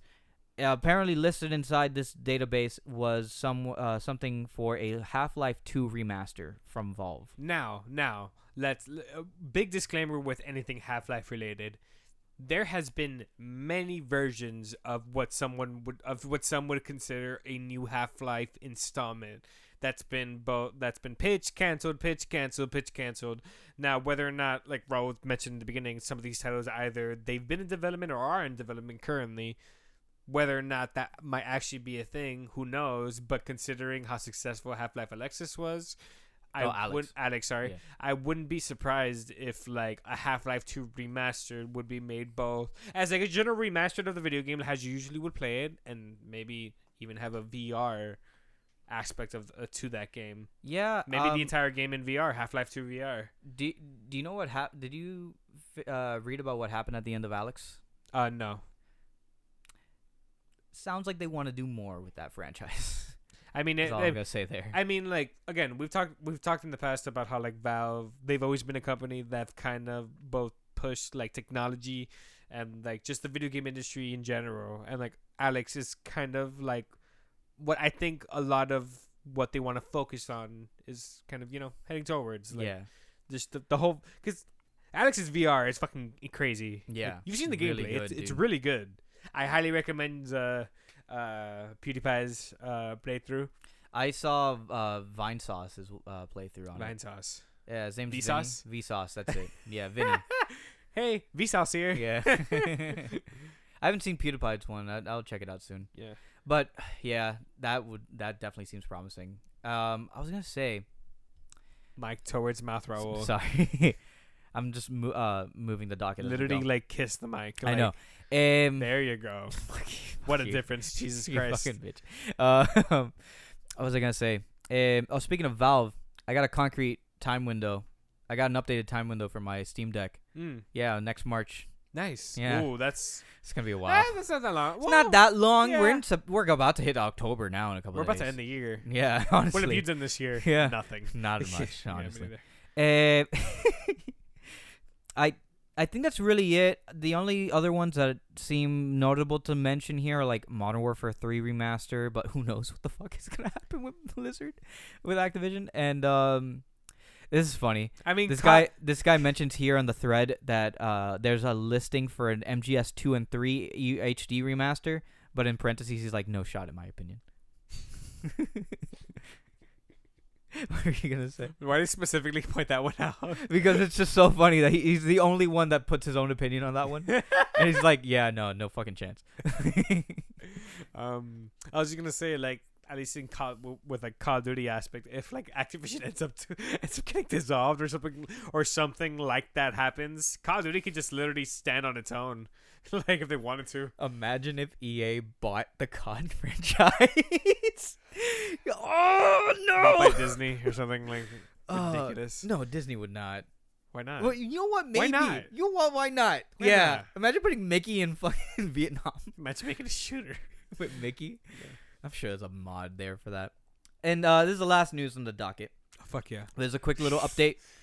Uh, Yes! Discussions for a Marvel vs. Capcom 2 remaster have reportedly begun. This is coming from the people at Digital Eclipse, uh, Mike Mika, uh, has said that both Disney and Capcom have been approached about the idea. This is coming off the heels of Maximilian Dood's hashtag free MVC2 campaign, where people have just been showing their love for Marvel vs. Capcom 2 online on Twitter and even on television on AEW. You see people holding up signs saying free MVC2.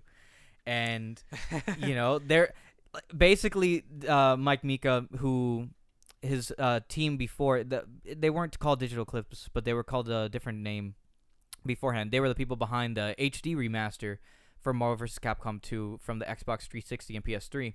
But obviously, you can't buy that game anymore because it's been long discontinued. Um, he, he he's basically spearheading this you know endeavor with Maximilian Dood, and this is the latest update he's given about this. So, man, here's hoping because I want to play Marvel vs. Capcom 2 again with like an actual release. You know, ROMs are nice; they're not bad, but you know, I would like to support the game I really like. That's just about it. Mm, yeah. Oh God. Wow. I had no idea. Did you know this game came out in 2000? We were Which like one? Marvel vs. Capcom 2. Yes. Yeah, I had no idea. Yeah, yeah, yeah, it's a classic, Jesus. dude. I remember growing up and my cousins like and their friends playing Marvel vs. Capcom is such a big game, like in the in the fighting game community. It's like I think it's like the melee for a lot of people, where it's like Yeah, the most 100%. popular. You know, everybody kind of knows it. You know, ESPN was even mentioning uh the the the movement recently, and they were doing like they were posting like things on their social media, uh, as like little parodies of like their t- the title select screen from the game. It's like, man, just do it. Like, you know how much money you could make from this? It's literally Marvel versus. It's the best one of the bunch. Well, pro- arguably, a lot of people say three is great. I do like three a lot, but you know, I haven't. I mean, I haven't played to I haven't played Marvel vs. Capcom since two. I Remember when would, we used to play in your house. yeah, Yeah. that was fun. That was yeah. Oh my god, long Who did I play? I think it was Wolverine. I would always play Wolverine, Wolverine, no, I Spider Man, Magneto. I think. Magneto. I think Magneto's I, either. Magneto or Dante. Mag- no, oh wait, for Marvel vs. Capcom three. Yes. Oh, okay. I thought you were talking about two. Because like with thir- with two, Magneto's like god tier. Yeah. Apparently Wolverine's not as good in two, but one of the best ones, surprisingly, Jill Valentine from Resident Evil. For real? Yeah, she's like, oh god, you should watch some videos of Jill game gameplay in two. She's fucking ballistic. It's amazing. But that's it for that right now. And we're done with news. We're done with news. yeah. How was your week? I have to throw the ball to you because last episode you gave it to me. Yeah. Yeah. uh, uh, it's fine. Yeah. I finished. Well, I'm almost basically done with Hunter Hunter. Oh, I thought you did finish it. Um, I basically like I have like 20, 30 chapters left. Like in the grand scheme, that isn't that much. Oh, but, okay, like, but you finished the show at least. You finished the yeah, anime every, at this point. Everything that the anime went through, finished. Have you gone past the anime? I know what happens after, but it's the anime. That's why I've been recommending it to you so much because the anime I did go ends back on and such start a watching nice. stuff. Oh, perfect. The anime have ends on such a opinions, nice, uh, definite point. You know that it's like I don't even need to read the next couple of chapters because like this just feels like a good ending for this For show. Gon. for Gon. But that's the But- thing. Oh, That- that's the okay. thing. I'll always- Spoilers. Let's. All right. You want okay. you want to get into some spoilers? Yes, I do. Okay, Because I, I, I we've talked. I've been talking about Hunter Hunter for the last few months. totally like, fine. Yeah. I'm down. Spoilers for Hunter x Hunter. I- I check check timestamps if you want to get if you want to get past. with the anime, it's always made the it always made the case that that show, at least that story presented in that show, was always Gon's story, and that's why I always liked how you know how it ends because it just it's a complete bookend. You know, there's nothing that there's some things that they set up definitely, but you know, it's perfectly fine as is to end it in that point. I have to disagree because I feel like there is an entirely new story that has to be told with Gon because he he literally lost his innocence.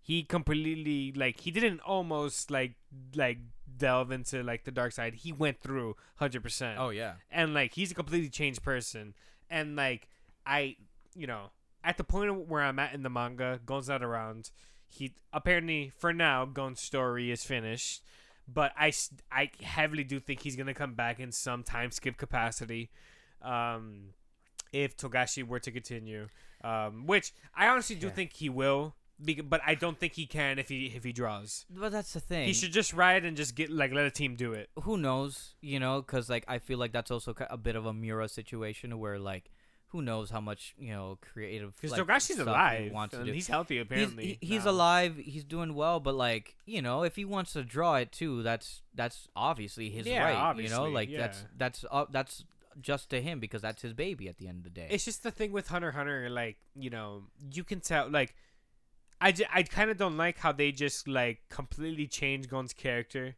Not changed, but like kind of revealed this part of Gon's character in a huge way, and they just left it at that.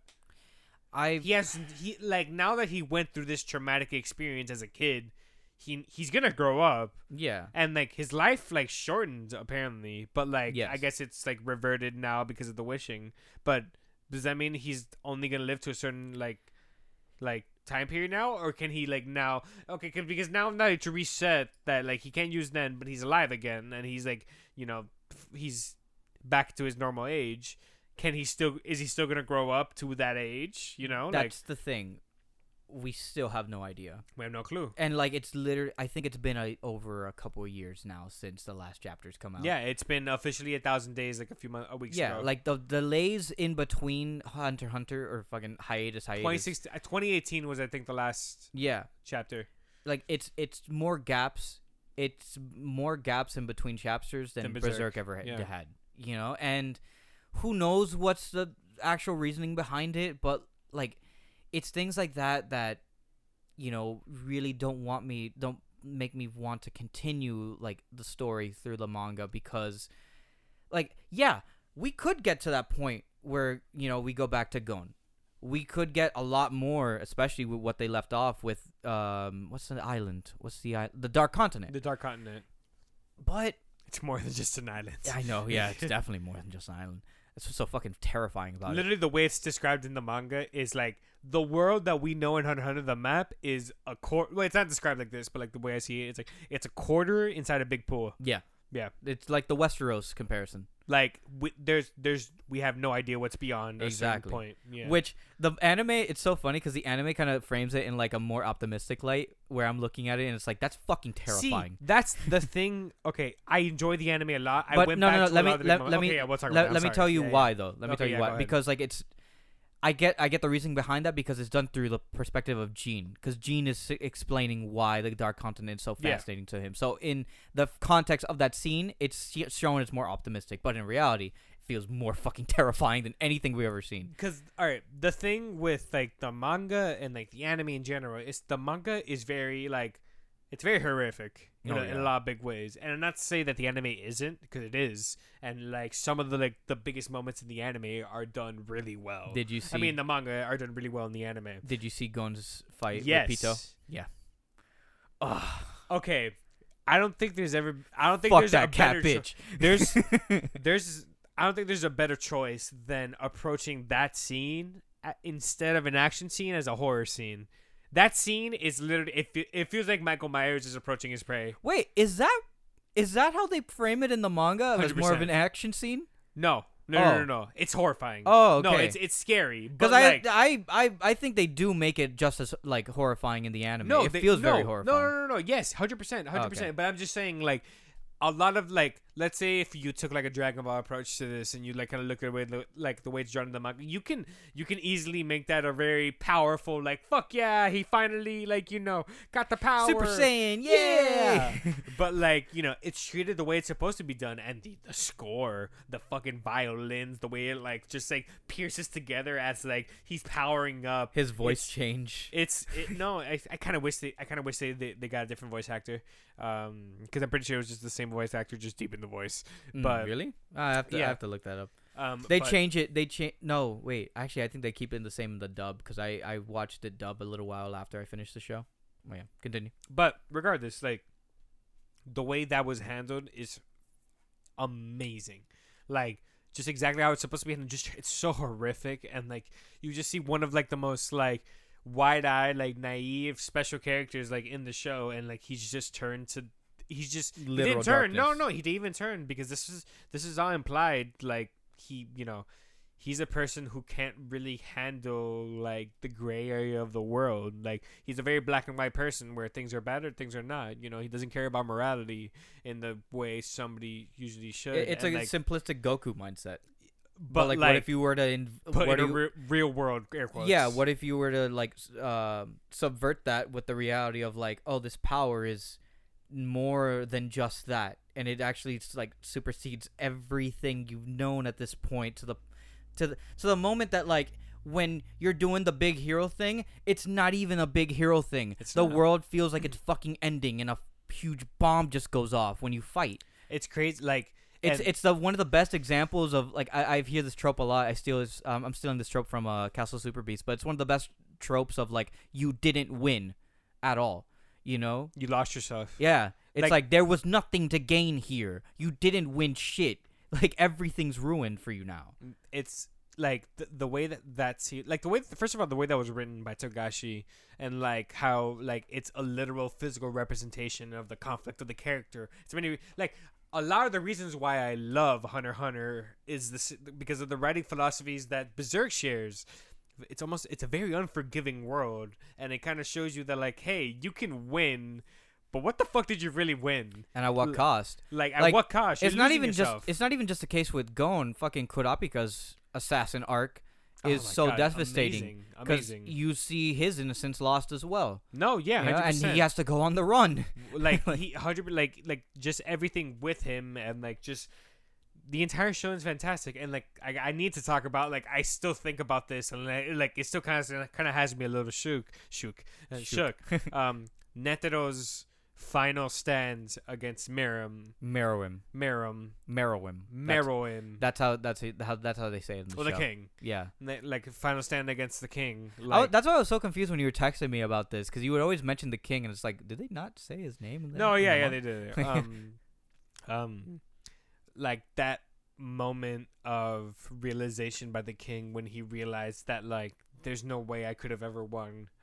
Humanity's too evil for that, Yeah. and like that, like like how you mentioned, just the breakdown of the wise old man trope of shonen, when you realize that the the the wise old man who spent his entire life to be stronger than everybody else The is Master a selfish Roshi. is a selfish com- is a selfish um what's the word a selfish entitled cunt and like there's But nothing like- but just pure But he he can back it up. he That's, can that- back it That's what's even worse that's about what's it. scariest Yeah. that there is nothing no there's no species that could defeat pure human will and that is honestly horrifying and not only was that moment when he sticks his fingers in his chest and makes it explode but the way it was handled in the manga i prefer it because dude togashi's drawings like togashi's art is is a little unbeatable They're really like good. like goddamn like when he's smiling the skull behind him uh you know nothing of the bottomless malice within Uh. the human heart that is that is i i i need i'm gonna use that quote one day in a movie or something because there's that is such an amazing quote It's like really that just completely like takes all the themes that the Chimera Ant War arc has been like building up to and just puts it in your face.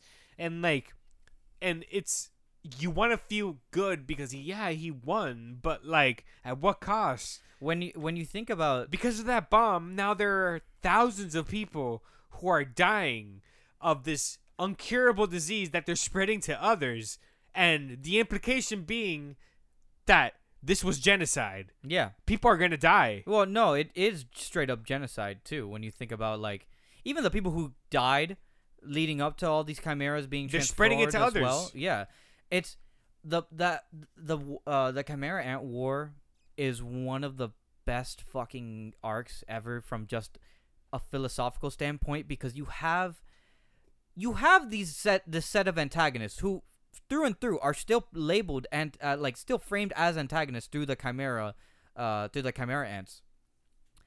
But they're so formidable that it pushes the humans in this story to be just as evil or just as fucked as they are.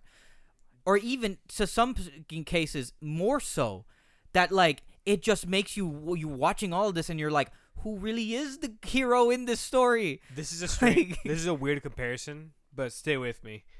The reason why I love the character dynamics and like the writing of what Togashi did with the Chimera Ant War is how is the same reason why I enjoy the conflict between Batman and Superman, Mm. where with Batman and Superman you get a person who is an alien to this world and is more human than the people living in this earth and you get somebody who was kind of born under this earth and who hates everything that humanity has to offer.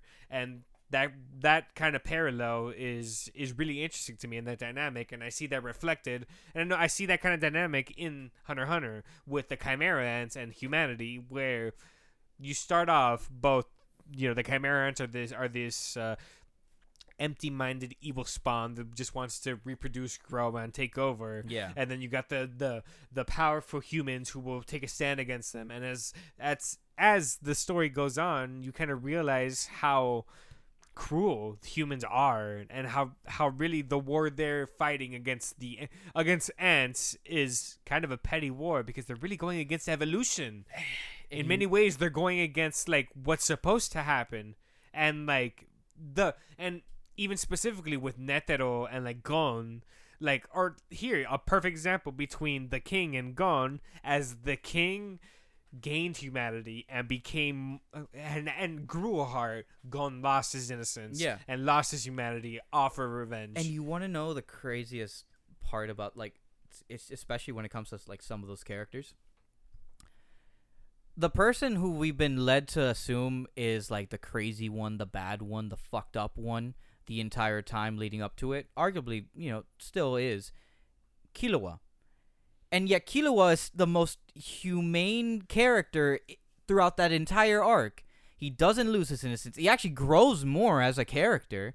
And at the end of the day, His he's entire- he's just as devastated as he was before because all of his friends, his light in Gon was fucking perished. his entire conflict is him feeling he's been a failure as a friend. And that's not something you would have expected from the kid who literally ripped the dude's heart out in the Yeah. beginning of this story. That's Like- why that's like that's why like the chairman arc, while not as good as obviously not as good as as Chimera. Uh, it's a nece- it's a necessary epilogue. it's a necessary epilogue because not because of the chairman shit, which is not No. bad. I love. like- oh my god! but- uh, when Leorio fucking sucker punches Ging, yes, That is one of the best fucking moments in that series, dude. Dude. The he just storms in, gives him all that Pissed. shit, punches him, leaves. That's literally that's the Chad 4chan meme. Pe- people want to argue Leorio is is a bad character. He's the who best. does nothing. He does more than No, anybody. and he's relatable too. He's like, "Why do you want these Nen powers? I need a job." I just want to be a doctor. yeah, I want to be a doctor. It's like- expensive. like, but um, I was saying with it's Fuck a Ging, by the necessary. way. It's a huh? Fuck Ging, by the way. worst dad ever. Worst dad. Worst ever. than like everybody and everybody agrees. you know like No. even worse than Gendo. I'd assume. I'd argue. Oh my god, the Yeah, worst. It's God. fucking awful. But uh, which is why I kind of hate that last exchange him and Gon have. I hate it. which is like, ah, you left me. it's like, that's how it kind That's of what comes I'm off. saying. as. Like I don't Wait, know. wait, when- Wait, okay, but let yeah, me let me sorry. say like the necessary epilogue, th- like for for Chairman arc, I agree with it more so in t- in terms of Killua, uh, story because he has to go back to the compound and he's trying to figure out his way of like he's trying to figure out a way to save Gon by any means necessary, you know, and that puts him as the lead character in this moment, going against fucking um uh oh my goodness uh clown guy. Um boner clown. Uh, Hisoka. Hi- Hisoka and his brother.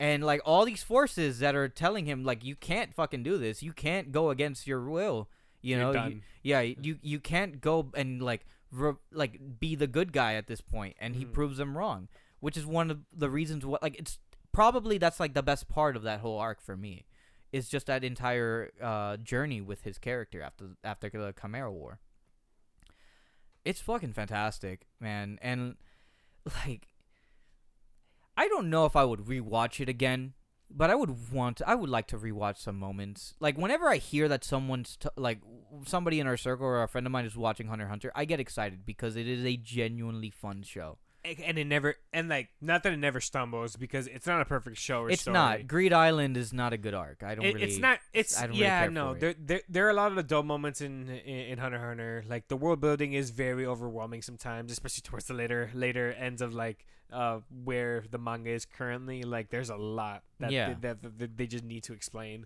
and well Togashi and like you know that it's not a perfect story, but it's a story that has a purpose and defies your and yeah defies your expectations in ways that you wouldn't expect from a typical shonen and i appreciate the fuck out of that Yeah. so yeah I'm really happy you checked that out. it's no it's it's i am so glad because hunter hunter was one of those things where i didn't know i was gonna like it like but with berserk i kind of had a feeling i was really gonna like it i didn't know i was gonna love it Well, that's the thing, because when you look at like just any regular promotional material from Hunter Hunter, you're expecting a fucking kid show. yeah You're not expecting actual genocide. yeah you're not expecting like you're, you're not expecting the main character to turn a, a cat a cat person's brain to mush like Uh, You wait, know, by the way, which by ripping the way, hearts out, decapitating people, Yeah. fucking yeah, literal genocide, like you just said. assassins, everything going on with the fucking New York New City arc and all that. Oh, that one of my favorites characters ever. One of my favorite side characters ever, Melody. Her backstory, Yes, everything with the Devil's Piccolo or whatever it's Mhm. called, fucking horrifying, dude. So it's good. A, it's a great show. Really I mean, gr- the great story. I, Hunter, I was gonna say, uh, I wanted to mention one last thing about Gon, but for some reason I, I forgot it now. Oh yeah, also very necessary costume change. to the yeah. Just just I hate his green costume. He looks like a dork. He looks like a stupid sprite. I saw some like fan art of like what an older Gon would look like. Let's say like they do like a like a Hunter Shippuden. Yeah. like, you know, um, like you know, cool designs. I think he looks so fucking sick. Like completely ripped- Shredded. bro. 0.0 percent uh, body fat. Does will never eat a carb in his life. lean as fuck. Yeah. Like god damn, and just And he has the squ- handsome Squidward face too. Like his his face kind of feels like ah, dude, vertical in shape. Oh, dude, and the hair, like Yeah. the way it, like moves around, and just horrifying. when he decapitates. I mean, not decapitates. When he cuts off his arm, cuts off their and still. Ja, Kin, Rook, like, oh fuck. It's so much better Japanese than in English because it's uh, uh, rock paper scissors like translated, but it's like eat shoot rock or something like that. the manga translation is better. It's show me rock. Oh, okay. It That's- is Show Me Rock in the dub. I don't care no, for no, Show Me the Rock. The dub is worse. The dub is something else. I don't care for is, no, uh, no, for real. The the dub in the Madhouse one is Show Me Rock. Oh, okay. He says it all the time. I Okay. just don't care for Show Me Rock I instead like of Show rock Rock. paper scissors. that's not bad. eh, it's I fine. like Show Me Rock. You know what's worse though? I don't know if the manga does this, but every time Pitou would fucking open her bitch mouth, it was always a cat pun. Well, meow, that's fascinating. Like that shit. Fucking is hated it. Pitou, Pitou's a girl in the anime, Well, technically, she's like a creature, but but well, she's presented as female. Yeah. in the manga, it's a guy. Really? Yes. Maybe it's just my translation that I read, but like in other translations I've read, I I That's a- sw- I swear I thought I saw boobs on Pitou. refer always referred to as he. Really? Yeah. Oh shit, my my mistake on that one. Um. No, it's not your mistake because it's it because in the anime she's presented as a woman. Oh, for real? Yes. Okay. Yeah. No. I'm, There's a I'm sure difference, I yeah, saw cleavage yeah. there. That's why no, I was no, so no, yeah. confused. No, no. In the anime she's a woman, and in the manga he's a a Oh, guy, yeah. or- yeah, Oh, interesting. yeah. Uh, It's it's fucking crazy though. Like I hate ev- those little cap puns that they would throw. They Yeah. do it more in the dub. I don't know if they really did it that much in the sub Don't worry, or Gon, in the manga. don't worry, Gon got you, Oh yeah, I mean she you didn't have to deal with her afterwards. dude. That fucking kick, Oh, that that fuck, kick is the dude. best. Jesus Christ, and her face is just like, did you see her face just going away? Like, you know ah. what's even crazier? That's just why I wish like Oh, Togashi Killua- went back. Killua uh, Godspeed, Oh, Super Saiyan two. sick as fuck. His lightning yeah, speed is the best. sick as fuck. But um, what was I saying? Yeah, like you know what I w- like. I really wish Togashi went back to writing it faster and like in full time. I w- like. I wish. Obviously, if he doesn't, it's fine. I'll, I'll, um, I made my peace with that. I wish we could get more stuff about the Dark Continent at, at this point because the hint that they've made about the Chimera is so scary. In the when you get to the Dark Continent arc, they ma- they talk they make a reference to the Chimera ant, uh, ants because they're actually they come from the Dark Continent, but they're apparently a less formidable species, which just The makes everything way worse. the implication that um okay because where Hunter Hunter is right now, it's like what? I think it's like halfway. I think it's fifty percent of this of the full story that's supposed to happen. oh, in, in total, not It- just in Dark Continent. Like no, no, like like where they leave off in the manga is Oh. fifty percent of the story. I think. Mm. Like there's still a large portion of the story that needs to be told, especially with what they set up with Dark Continent. The implication that the king is not even close to being the strongest thing in the world of Hunter Hunter. There's no hope. Like I'd rather cry. There's I- I- already- like, you- the you're poor man's sit down and rose. The poor man's rose is already affecting an entire nation, killing them off slowly. yeah. I assume it's gonna eventually spread. Like, oh, like this is such a bleak universe. Yeah. Like it's so dark. And yet it has the most optimistic theme song I've ever seen in a mainstream anime. It's such a good, it's such a banger too. I fucking love the main, the theme song for Hunter x Hunter. Would you trust? There's a there's a moment. Do you remember the moment with um, um, the chimera ant that could hold his breath, the chameleon? yes. Um, when like uh he's talking to Gon and Gon's like, okay, I trust you. What? Uh, why? You, you don't even know me. I'm your enemy. so you're not my enemy. You seem cool. Like, you, like know, you know what's my favorite? Uh, even better than that, the assassin uh, koala. oh my god, the gun koala? psychopath. Yeah. Yeah. when he just like recounts his entire backstory. Can you explain the kite thing? I don't understand the kite thing. So, so, kite died. and Kite, came back as a girl. I don't Kite as we know, Kite as we knew him, died. Yeah. Kite soul, Kite's consciousness was still intact and it was transferred into the body of that new character. I can't remember her name. So she is technically Kite. She has all the memories of Kite. She is she is person with the memory of kite, or she no, she she is kite. she is Kite. But That's as a the girl. thing. She is. Kite. Yeah, she has all the memories but she is just in a chimera body. Wild. Mm. It's fucking wild. I don't know how I feel about that It's because it's, it's it, crazy. Like, I kind of didn't understand it when I read it.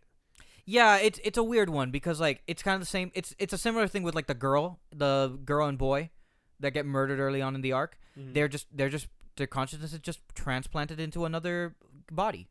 You know, it's kind of like they take their brain essentially, or you know, yeah. but in like- this case, but they Kite's it- personality is in the forefront.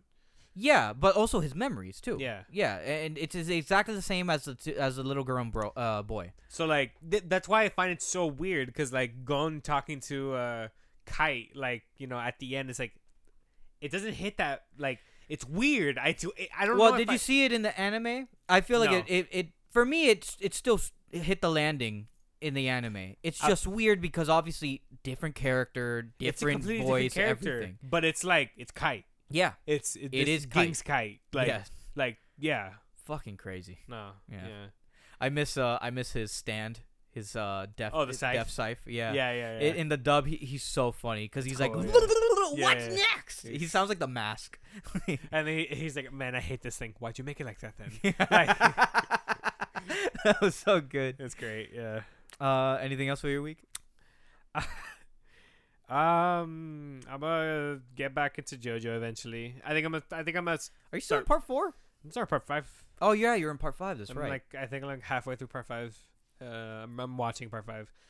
I, I I think I'm gonna binge a little bit of One Piece. You know, probably binge a little, another 40 episodes. I haven't been on One. Piece in a minute. Yeah. I gotta get on, on that too. the thing with like I- I've mentioned it before. The thing with like big shows like One Piece like that, I need to watch it. I need to watch a sh- like like forty episodes uh, like at a time type of thing. You know, Yeah. like that. It, it helps me get through it. But um, yeah. What else? Uh, that's about it. To be honest. Um, uh, I'm working out. Uh, Same. yeah, we're Yeah. both we're, we're both working out. We're both Nice. fitness boys now. Yeah, Yeah. been trying to get more work. Uh, Same. on the film production side. Uh, you know, yeah, the yeah, uh, fucking, yeah. What about you? What's uh, what's your what's your uh, what's your week like, buddy? It's How been okay. week's I guess. Yeah. Yeah. it's been fine. I mean, AEW still is a part of my life at this point. Oh, You cool. know, there was a really, really good. Can't wait with- for the for the AEW. Oh, the October show's gonna be fun. Yeah. dude. I, I, there was last night they had the first match between Bryan Danielson and Kenny Omega. Fucking great. Even though they still kind of held some stuff back, but it definitely felt like a, like a precursor to like a big pay per view fight. but it felt genuine. dude, it was so good. Yeah. Oh, dude, the guys, mm, their fucking chests looked like shredded meat. They were chopping the fuck out of each other. I can't fucking wait to get absolutely tra- because we're gonna get we're, we're gonna we'll get, we're we'll gonna get be a little safe. lit. Yeah. We're gonna be safe. We're gonna take an Uber. We're gonna drink a little bit before you know the, the Yeah. wrestling match. And then we're gonna go. We're gonna go. Yeah. Yeah. Like, I hope the CM. have. I hope the CM Punk ice cream bars are there. Oh, that'd be fucking sick. Yeah, I'm I pay. I pay for them. Yeah, dude. Apparently they're good too. Oh, we're gonna be so trash eating fucking ice cream. bars. yeah, watching wrestling. Should we make us an American Nerd sign? I w- that's what I was thinking. Actually, I was. We could talk about this off air. Yeah. I, I've had some ideas of signs we could do. That would be fun. Oh, dude. That'd be fun. Where we're sitting? Uh, Oh, here's hoping. we have great seats, don't we? Uh, let's not spoil it. Okay. alright. um. We. I think we do. Yeah. I think we do. Uh, We're gonna be so fucking. That's in a few weeks. yeah, dude. The 16th. Yeah. Fuck yeah. Yeah, Alright. I got. I got the. wor- I got work cleared for that Saturday, so I'm good. Thank God. Yeah. um. too. I'm. I. I saw that. Uh. I mean, I've been watching that. Uh. I haven't caught up on. AEW Dynamite. Yeah. um, let me see. I haven't caught up on Fena. I'm like four episodes behind that. I haven't caught up on Archer. Archer's back. Oh fuck. It's, still fu- uh, it's still funny. I Still haven't Archer. seen the last two seasons. Uh, they're pretty good. Yeah. I stopped at the the the, um LA Noir one. oh, the Dreamland one. Yeah. Yeah, just skip the next two seasons and go back to when he comes out of the coma. Okay. Yeah, that's that's it. Yeah, it's crazy where they took that show after. Yeah, I know. I mean, look, I I applaud their ambition, but like it wasn't. It's it was it's not Archer. Yeah. That's the thing. It, it didn't feel like Archer. Um, that one's that one's fine. I'm not gonna talk about it too much. I just want I just want to mention there's an episode where he makes uh best friends with a little monkey, a baby monkey. Because it's an episode where him and Lana are teaming with essentially like, Lana! yeah, he- he's teaming with um, he, they're, they're teaming with like essentially like an environmental protection agency or something like that. And it's just funny. Like Jon Benjamin's delivery is so fucking good. It's just as great as always. He's like, Lana, I found this monkey. I want to keep him. He's so cute. That was a great summer. Yeah, well, Binging all of Archer. that Yeah, was such a fun summer. Cause like, goddamn, Archer's a great fucking show. Like, It's really good. ah, but like, I remember none of it. you don't remember Krieger's anime no, wife of course, Burt of course, of course, of course, of course, of course. It's amazing. Or TV's uh. Oh my god, what's TV's own? Oh my god, the guy that they would get that's not Christian Slater, the obscure guy from like some 70s show. Oh, Whatever, dude. whatever, it- Dude, I'm fine. telling you, like that show's completely blacked out in my mind. So funny though. it's so good. I got a monkey. That's just so I love it. Um, Mother. let me see. I'm looking through my stuff. I've been okay. I'm I'm not caught up on What If. I'm I'm one episode Yeah, behind. neither. I I'm a didn't see I didn't see. Party Thor yet. It's okay. It's okay. Yeah. I'm. I'll get. We'll get back to it when the season ends. like the Doctor Strange. T- the Doctor Strange episode's the best one. so far. genuinely probably the best one. Amazing. and the like one top where, tier like, Marvel shit. Like that and like the one where all the heroes start getting killed. That one is genuinely what? funny. Uh, the the assassin one. Yes, That one's one's genuinely yes. funny. I was about to spoil it, but yes. uh oh my goodness. Let me see. I think that's about it. I've st- I Not much. I'll right? talk I'll talk about this more. You know what? I might actually I may recommend this next one for Halloween, The- but I won't uh, say. The the, uh, okay. The what? Okay, yeah. I think I know what you're about to say. It's a show. okay, never mind. It's a show. All right, okay. Yeah, okay. it's a miniseries. cool. But I'll cool. talk. I'll, we'll probably talk about that later. Honestly. yeah. Yeah. Um, I think that's about it. You know, I I've been wa- I started this show called Reservation Dogs. I don't know if you know it. Yes, I don't I'm a couple episodes. I know it looks good. It's pretty good. It's Just really fun. New Zealand ass like No, they're not New Zealand. They're Oh. native. They're natives. Yeah, they're from an indigenous tribe, and they live in their own like um part. thought- I thought it their took own place in New like Zealand. reser- reservation. I thought it took place in New No, Zealand. no, no. it's just because Taika Waititi's a co-creator on it. No, but every like it's nice. it's just a bunch of nice. kids trying to get out of their own reservation. Yeah, Yeah, it's really funny. Yeah. really, really funny. There's it has that Taika humor. it has a Hey, Taika humor, man. but there's like a set of characters that specifically remind me of uh one of our friends. I'll tell you later. Okay. but it's a funny show. I'm like two, three episodes in on that one. You know, Yeah, you want to go to the pick? I think that's it. I have okay. I have seen Malignant, but you have not finished Malignant. No, I yeah. We will talk about Malignant later. We will. Trust me. We Good. will. Um, Malignant is fucking wild. um.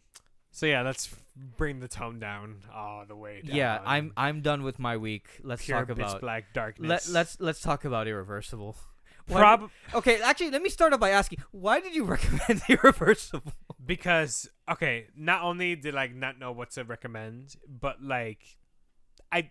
I've been needing like just like genuinely like some more creative like spark, not in Mm. terms of like substance of the story, Oh yeah, but in terms of just like presentation creativity, and camera work. Yeah, I needed something. Like I don't know, like lately, lately, like my kick has been manga and anime. Like I haven't seen like a, a I haven't seen like a, not that I haven't seen, but like there hasn't been like a movie that I haven't seen that makes me, you know, like just want to pick up watch a it. camera. You get me? yeah. And I, Oh. you know, we all have our, our, our opinions, but I think Gaspar Noé is one of the best directors to ever live. I think I think in terms of just presentation, direction, wildness, like just he's a fucking psychopath, but he's a pure artist to its to his core. And you know, I've always been a fan of his films, and Irreversible is one of those films that you know, I watched some of it growing up, but I, you know, I, ooh, it's a, it's a tough one. Yeah, tough no, one. this is not an easy recommend. For It is not. It's And not someone I. It's not something I recommend at all. I assume we're not spoiling anything, right? I don't want to. No. Yeah, that's good. Uh, I but I want mean, to. but be fair warning if you're um, not comfortable with talks about sexual assault and uh, it's a very triggering film. yeah, and homophobia in some instances. Yeah. uh, that's why we have timestamps. Yeah, hundred percent. But continue. I think Irreversible is a film that completely hundred percent respects the subject matter in such a disrespectful way, in such an intense, visceral way that no matter what you get out of this film, you felt what those characters felt. You were completely consumed in the mind of like and like the torture of these people and like the it's the kind of mental anguish you go through watching this film and the, the physical cringe. There Yeah. hasn't been a movie, it's been a while since I've seen a movie that makes you feel the way this movie makes you feel. Where it's just hatred, discomfort, and just pure human emotion. And it's the magic of cinema that we can feel something like this and understand where someone is coming from when telling a story like this. And I appreciate this film a lot more because the things I know behind the scenes and how the movie was handled. Yeah. The film, the you know, the way the movie was made. There is, I'll go more in depth, but you go ahead. Um. This film's I- incredible. This film, in, in, in like, it's a tough it film. It's, Yeah, it's it's- challenging. It's, not an easy recommend, but in terms of just pure art, this is up there. Yeah, and like how I felt with Climax, I feel like this is a movie I would have to probably try attempt to revisit to kind of Oh, just get buddy. a more, you know, I don't think I can ever watch this movie this. again. Well, I can because there are sequences in this movie that are genuinely so fucking mind blowing, and I have no clue how somebody can be behind a camera doing this shit. But that's that's the thing, right? Like, I've only seen out of Noe's work, uh, uh, not including this, I've only seen Climax beforehand, and you know, even with this, I can agree that with two movies that I've seen in his filmography, he is a type of filmmaker that really hits the jugular and is really like tries to get the most reaction out of somebody from watching this. You know, obviously there is a story there, there's there's a substance there, but like the stuff that happens in the story. Like it it invites the viewer to feel disgusted, to feel heavy, strong emotions watching it because you know, this is it's not an easy story to say. I think for the for the like to the hmm, the extent that we could talk about this movie plot wise is that this is following three people, arguably probably four, in a really really bad night in um France. in France. That involves some of the things that we talked about earlier, and they're presented in ways that feel very, very shocking, very, very striking, agonizing, uncomfortable because it just a lot of it are uninterrupted sequences that just don't cut away to anything, and you know, it's. I'm not so um I'm I'm not so I'm not gonna get so hard on this movie that than I was with Climax the first time I saw it because now I can understand what you had very filmmaker- different. I remember you having very different opinions between like you like first watching it and then really like Yeah. thinking about it. No, and just rewatching. you it. arguably you love it now. No, yeah, because I can understand what the what Gaspar was uh what Noé was setting out to do with Climax. I can understand what Noé was setting out to do with Irreversible. The film is presented in you know backwards order, but either way you look at it, the emotions are still there. The shock And it works is still both there. ways. It It's works like- both ways, and it's just it's a devastating film about a very devastating thing, and it's grounded in such a very you know uh, I wouldn't say authentic. That's not the right word. Like in such a very harsh but tr- grounded reality that you can't really say that this is you know not like realistic or not like obvious like or or even um like you you you can't really like fault the movie for that because this is some really fucked up shit that happens in this real world that in this world that we live in. And you know obviously if you're uncomfortable by it that's totally Don't watch the granted that's movie. totally justified yeah like, it- this is one of those cases where like if you genuinely feel like a certain way about this film, you it's not for you. And yeah you watch yeah It. and it's just it either way you slice it you c- it's hard to stomach you know if you're gonna watch it or if you're not it's it it's presented in a way that you can't really you know like you, you can't escape it you And, know like- and that's the harsh reality reality of it you can't escape this you know level of violence and you can't escape this level of animality and cruel and cruelty it's I feel like it's centered in a more uh, distinct perspective in this movie than it did than it was in Climax. I actually think like thematically a lot of what Noe did in Climax, he actually just expanded upon from this because you Here's get multiple viewpoints in this. But like this one is more more like centered across. It's more it's more centered around like anger in you know with men in men Mhm. than it is you know with climax where it's like anger within like a, su- a group of people Yeah. and like others you know audiences and and and, and demographics and and for that you know it's I, I it feels more visceral and it feels more you know painful to watch I but hate the all at the same time I hate that it, take. that it, um like it, it's just as effective as it was in climax if I not hate- even more in some cases I hate to take that this film is um that this film is uh fetishizing uh these themes. I don't think it does at all. I, I really don't think it does at all. I And- think I think Noe has a weird Lars von Trier problem where he kind of like it's very subtle in some Very points. overindulgent. Yeah. Where no, no, not in overindulgent. where like he kind of jerks himself off a little bit. That's that. actually fucking hilarious that you say that because here's a little fun fact. What One of the dudes that you see jerking off in the movie is Gaspar Noe? Gaspar Noé. I figured. I figured because he got because he got uh it's really I- it's I, this is a really like again this is not a fun movie not- but this not. the situation is fucking hilarious because everybody we get to to uh kind of uh get away from the claims that he's homophobic he there's a certain gay bar that they film Yeah. in in this movie and he went to the gay bar and jerked off next to everybody oh, all the gay actually jerked off, not Yeah. even like pretend. Yeah. Jesus. Um, fucking wow. Okay. dude's wild But like, okay, I, But- there's there's some instances where like, aside from the literal jerking off, like there's some things where like it's kind of like a bit of a Lars von Trier problem or like a Gus Van Sant problem where But the, it's like playing to some of the obvious things where it's like I know what this is about, you know, but it's it's a minor problem I have with this but movie. he, the thing with, but it feels more genuine from someone like Gaspar because compared to someone like Lars von Trier who makes things to kind of prep himself up and like kind of like almost like he makes films to like prove a point that he's an artist. Gaspar's an artist and he's fucking wild and like yeah he likes letting people know that it's him but like it feels like more genuine because it's a very much a reflection of who he is and how he sees the world I feel that I I understand that, Yeah. but like I I just feel like with the type of movie that he was doing with this one, it just felt like it was a little bit too far, or it just could have been a little s- overstep too far. Because like, look, very light spoilers, but there's a moment in towards the end of the film where you see a poster for 2001, yeah and it's the one that has the uh the headline, "The Ultimate Trip," yeah and it's like, dude, really, you know.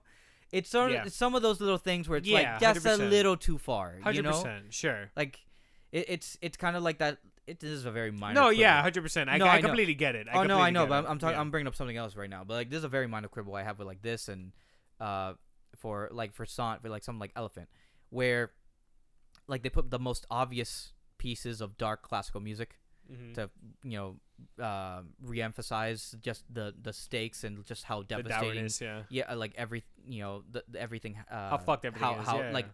How devastating everything happened you know uh, how devastating it is for all that stuff to happen and how like the worlds were changed completely. But like it's one of those things where like I, I had that problem when i was watching elephant where that song comes in a beethoven suite comes in and it's literally if you don't know it you know it doesn't really affect you but like as a musician i i would hear this all the time as like oh that is popularized as quote unquote beethoven's death march. And it's like for the movie that elephant's about makes sense. well, yeah, it makes sense. And it's like, oh, that's painfully fucking obvious, yeah, you know. And I kind of feel like a little bit the same with that one. That's just a very, very minor quibble. I'm talking about like the the ultimate trip thing. I kind of I appreciate hate you that having. a little bit. I do appreciate you having that like little like musician like fucking like. Mm, it's like, something. It's like, something this- that clicks with me. Yeah, 100%. uh, I get it, I get it. You know, obviously because of my background, but like, yeah, yeah, that's why. it's just it it. It's just so. It's one of those things where it's like, if you're not a musician, if you don't know classical music, you're you'll probably it'll probably go way over your head. But like with stuff like that, I look at it, and I'm like, oh fuck, that's annoying. You know, I see like because it feels like an obvious play. But at the end of the day, that's just like a technical choice. It doesn't really dis like it doesn't really alter my thoughts about it, which is th- like from a from a level of craft, this is insane. It's an incredible piece of work. it's insane to even imagine like filming this. Oh yeah, I mean with Here's- one with one sequence in particular, Okay, which alright, uh, apparently yes. was was done through CG. I, I read up afterwards. Okay, yeah. So I read up on a little bit of a lot about a lot about this movie, and there's a specific sequence where it's showing a very triggering thing happening, and that was not directed by Gaspar. That was all Monica Bellucci. Really? That was obviously camera shot. Like the shots are set up, and like obviously there's gonna be this long of a sequence. It can't go over twenty minutes. You know Yeah. and he just gave it to the actors in front of the scene and let Monica Bellucci lead that scene. And everything was done with like it was her basically like directing the entire scene. Mm-hmm. And like that just and like I read about that and like you can hear you hear about these overindulgent fucking piece of shit directors who take who like who do shit like like for example blue is the warmest color um kind of exploiting the actresses in that film Oh yeah. like with the sex with the sex scenes and like you know kind of making them feel like the porn actors gaspar made sure to like let her be as comfortable as possible and i have to fucking give it to monica bellucci for absolutely like taking for taking on like for being brave enough to take on a role like this and being It's not an easy one at all. it's not an easy one for for a woman to be in and like it, she does it with such authenticity and it it hurts. It hurts seeing like just her in this situation in like this in this movie in general and like reading about that and what the, the lengths gaspar went to make sure she was comfortable and she was you know like made sure she had all the power in the world to get this art made Yeah. to tell a story. Like i really appreciate that. And like and and interestingly enough, the original idea of this movie was actually supposed to be Love. 2015's Love by Gaspar Noé. The original idea of this movie was supposed to be closer to that. I, I know then- nothing about that movie. Um, it's it's very much about like three people like falling in love with like kind of like each other and like you know that's Mm, uh, okay. yeah, and like it wasn't until Gaspar met up with Vincent Cassel and Monica Bellucci who were married, or I don't know if they're still married or married at the time. Who we should, by the way, obviously props to Amazing. Bellucci, but Cassel is fucking great, and Albert Dupontel. The three Really main good. actors in this film, phenomenal. Yeah. Like oh my god. It's just a fucking, it, it it's like a downward spiral. Yeah, you're going no, through with all fucking- these people. It's so interesting because like it wasn't until um Bellucci and Cassel met up with Gaspar Noé about the film that to get the three of them together they kind of like expanded the film into what it eventually became. Mm-hmm. So like you know like it this is a movie that it's not like I hate the criticism saying like oh this is Gaspar Noé's like you know fucking fetish dream or something like that like no this is a No, it, it's not like an. I've never seen I Spit in Your Grave, but like from people yeah who it's I've not that It, yeah, like I've heard it's not like I've heard from other people who have seen that. It's not in not that same vein of like no, yeah, like- like exploitive rape revenge type of Yeah, no. Like this is a film that came out that that this is a film that came at this in a very aggressive and just bone bone crunching angle. Yeah. and it's unforgivable and and it's an unforgiving presentation to it, and like as an artist, like I just have to respect the resolve of these people who Yeah. actually, you know, especially Monica Bellucci, who really just got this story made. She still hasn't seen the full entire movie. She does because it's, hard- it's hard to yeah, watch. of course it would be. Uh, And like it's not even and like not even just like how much like they committed to the roles, but just like their interactions together. This most this movie was like a basically a three page script.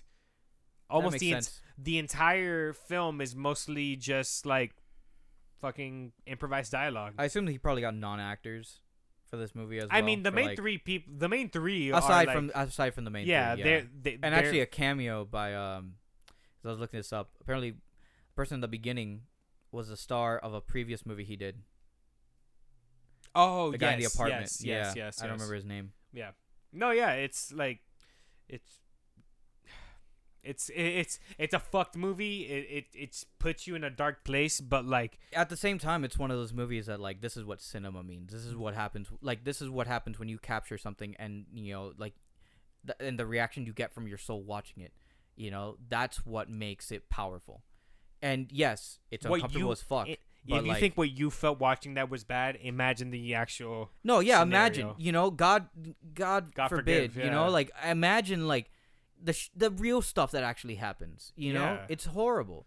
Uh, this is a quick little tangent I'm gonna make, but like, did you hear about the Dark Side of the Ring documentary that came out last week about the plane ride from hell? I think so.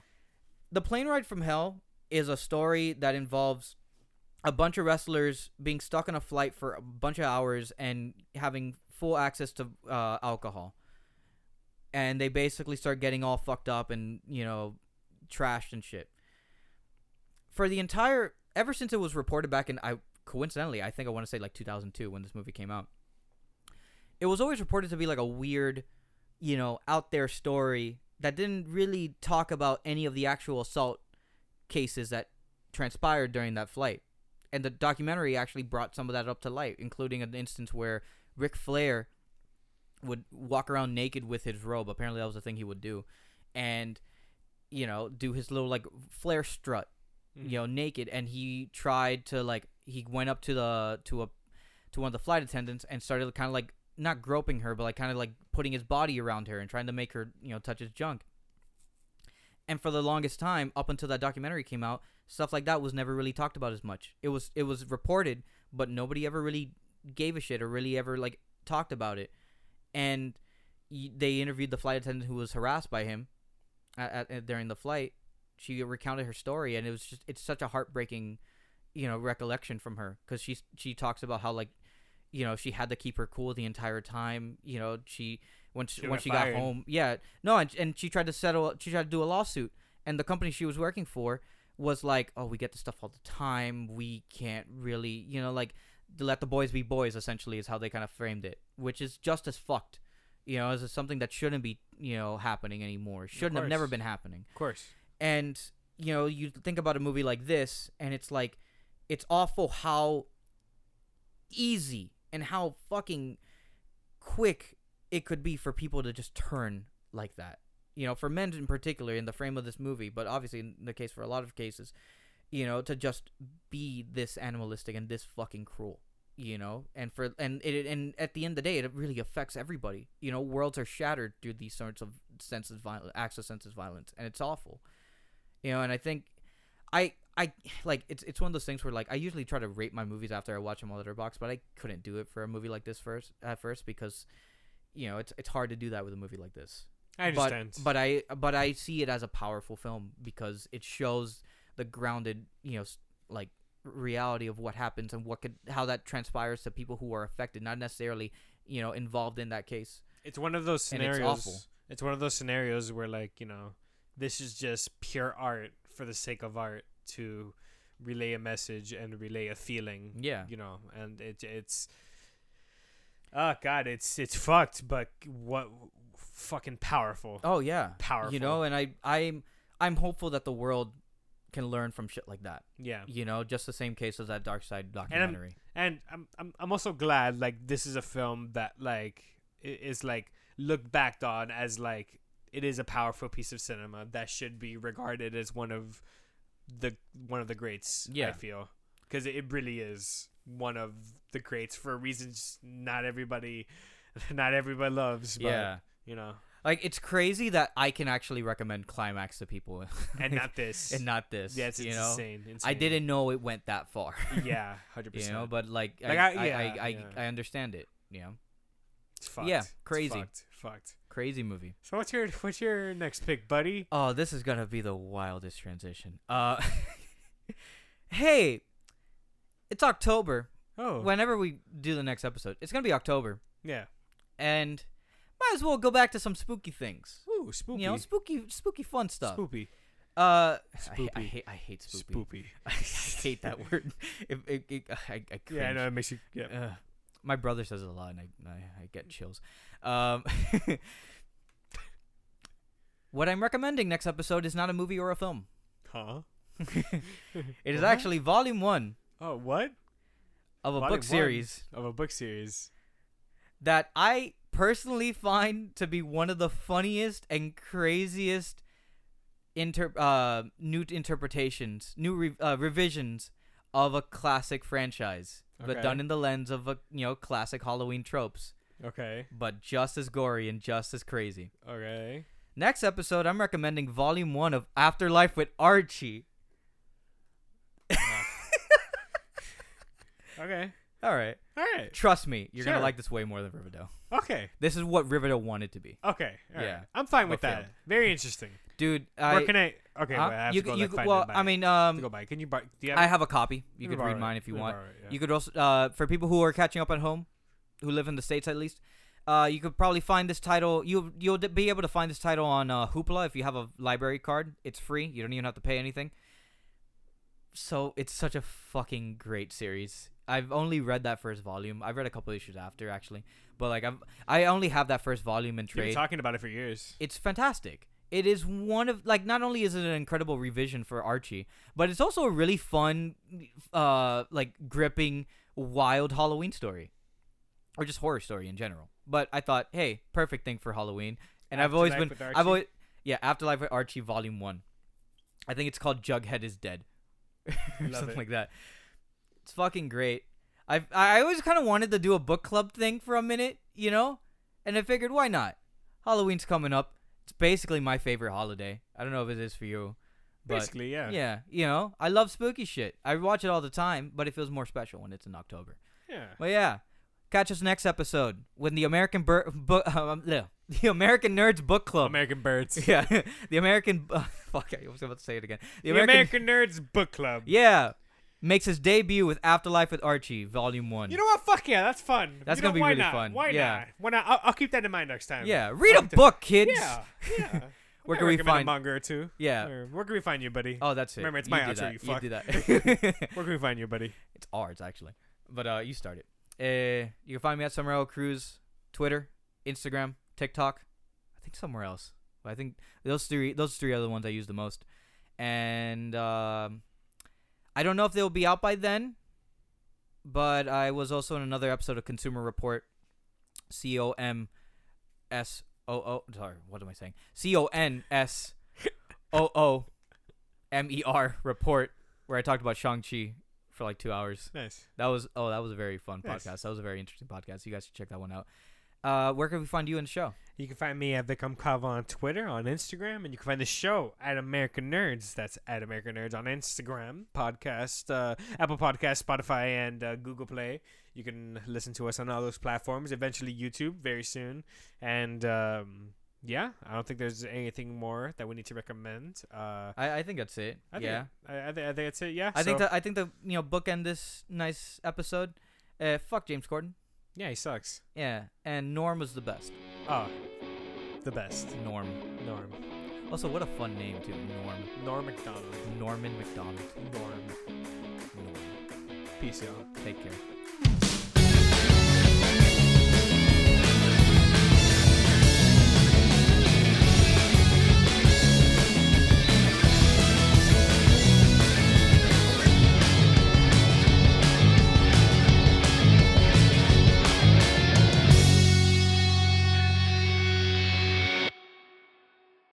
Nine eleven.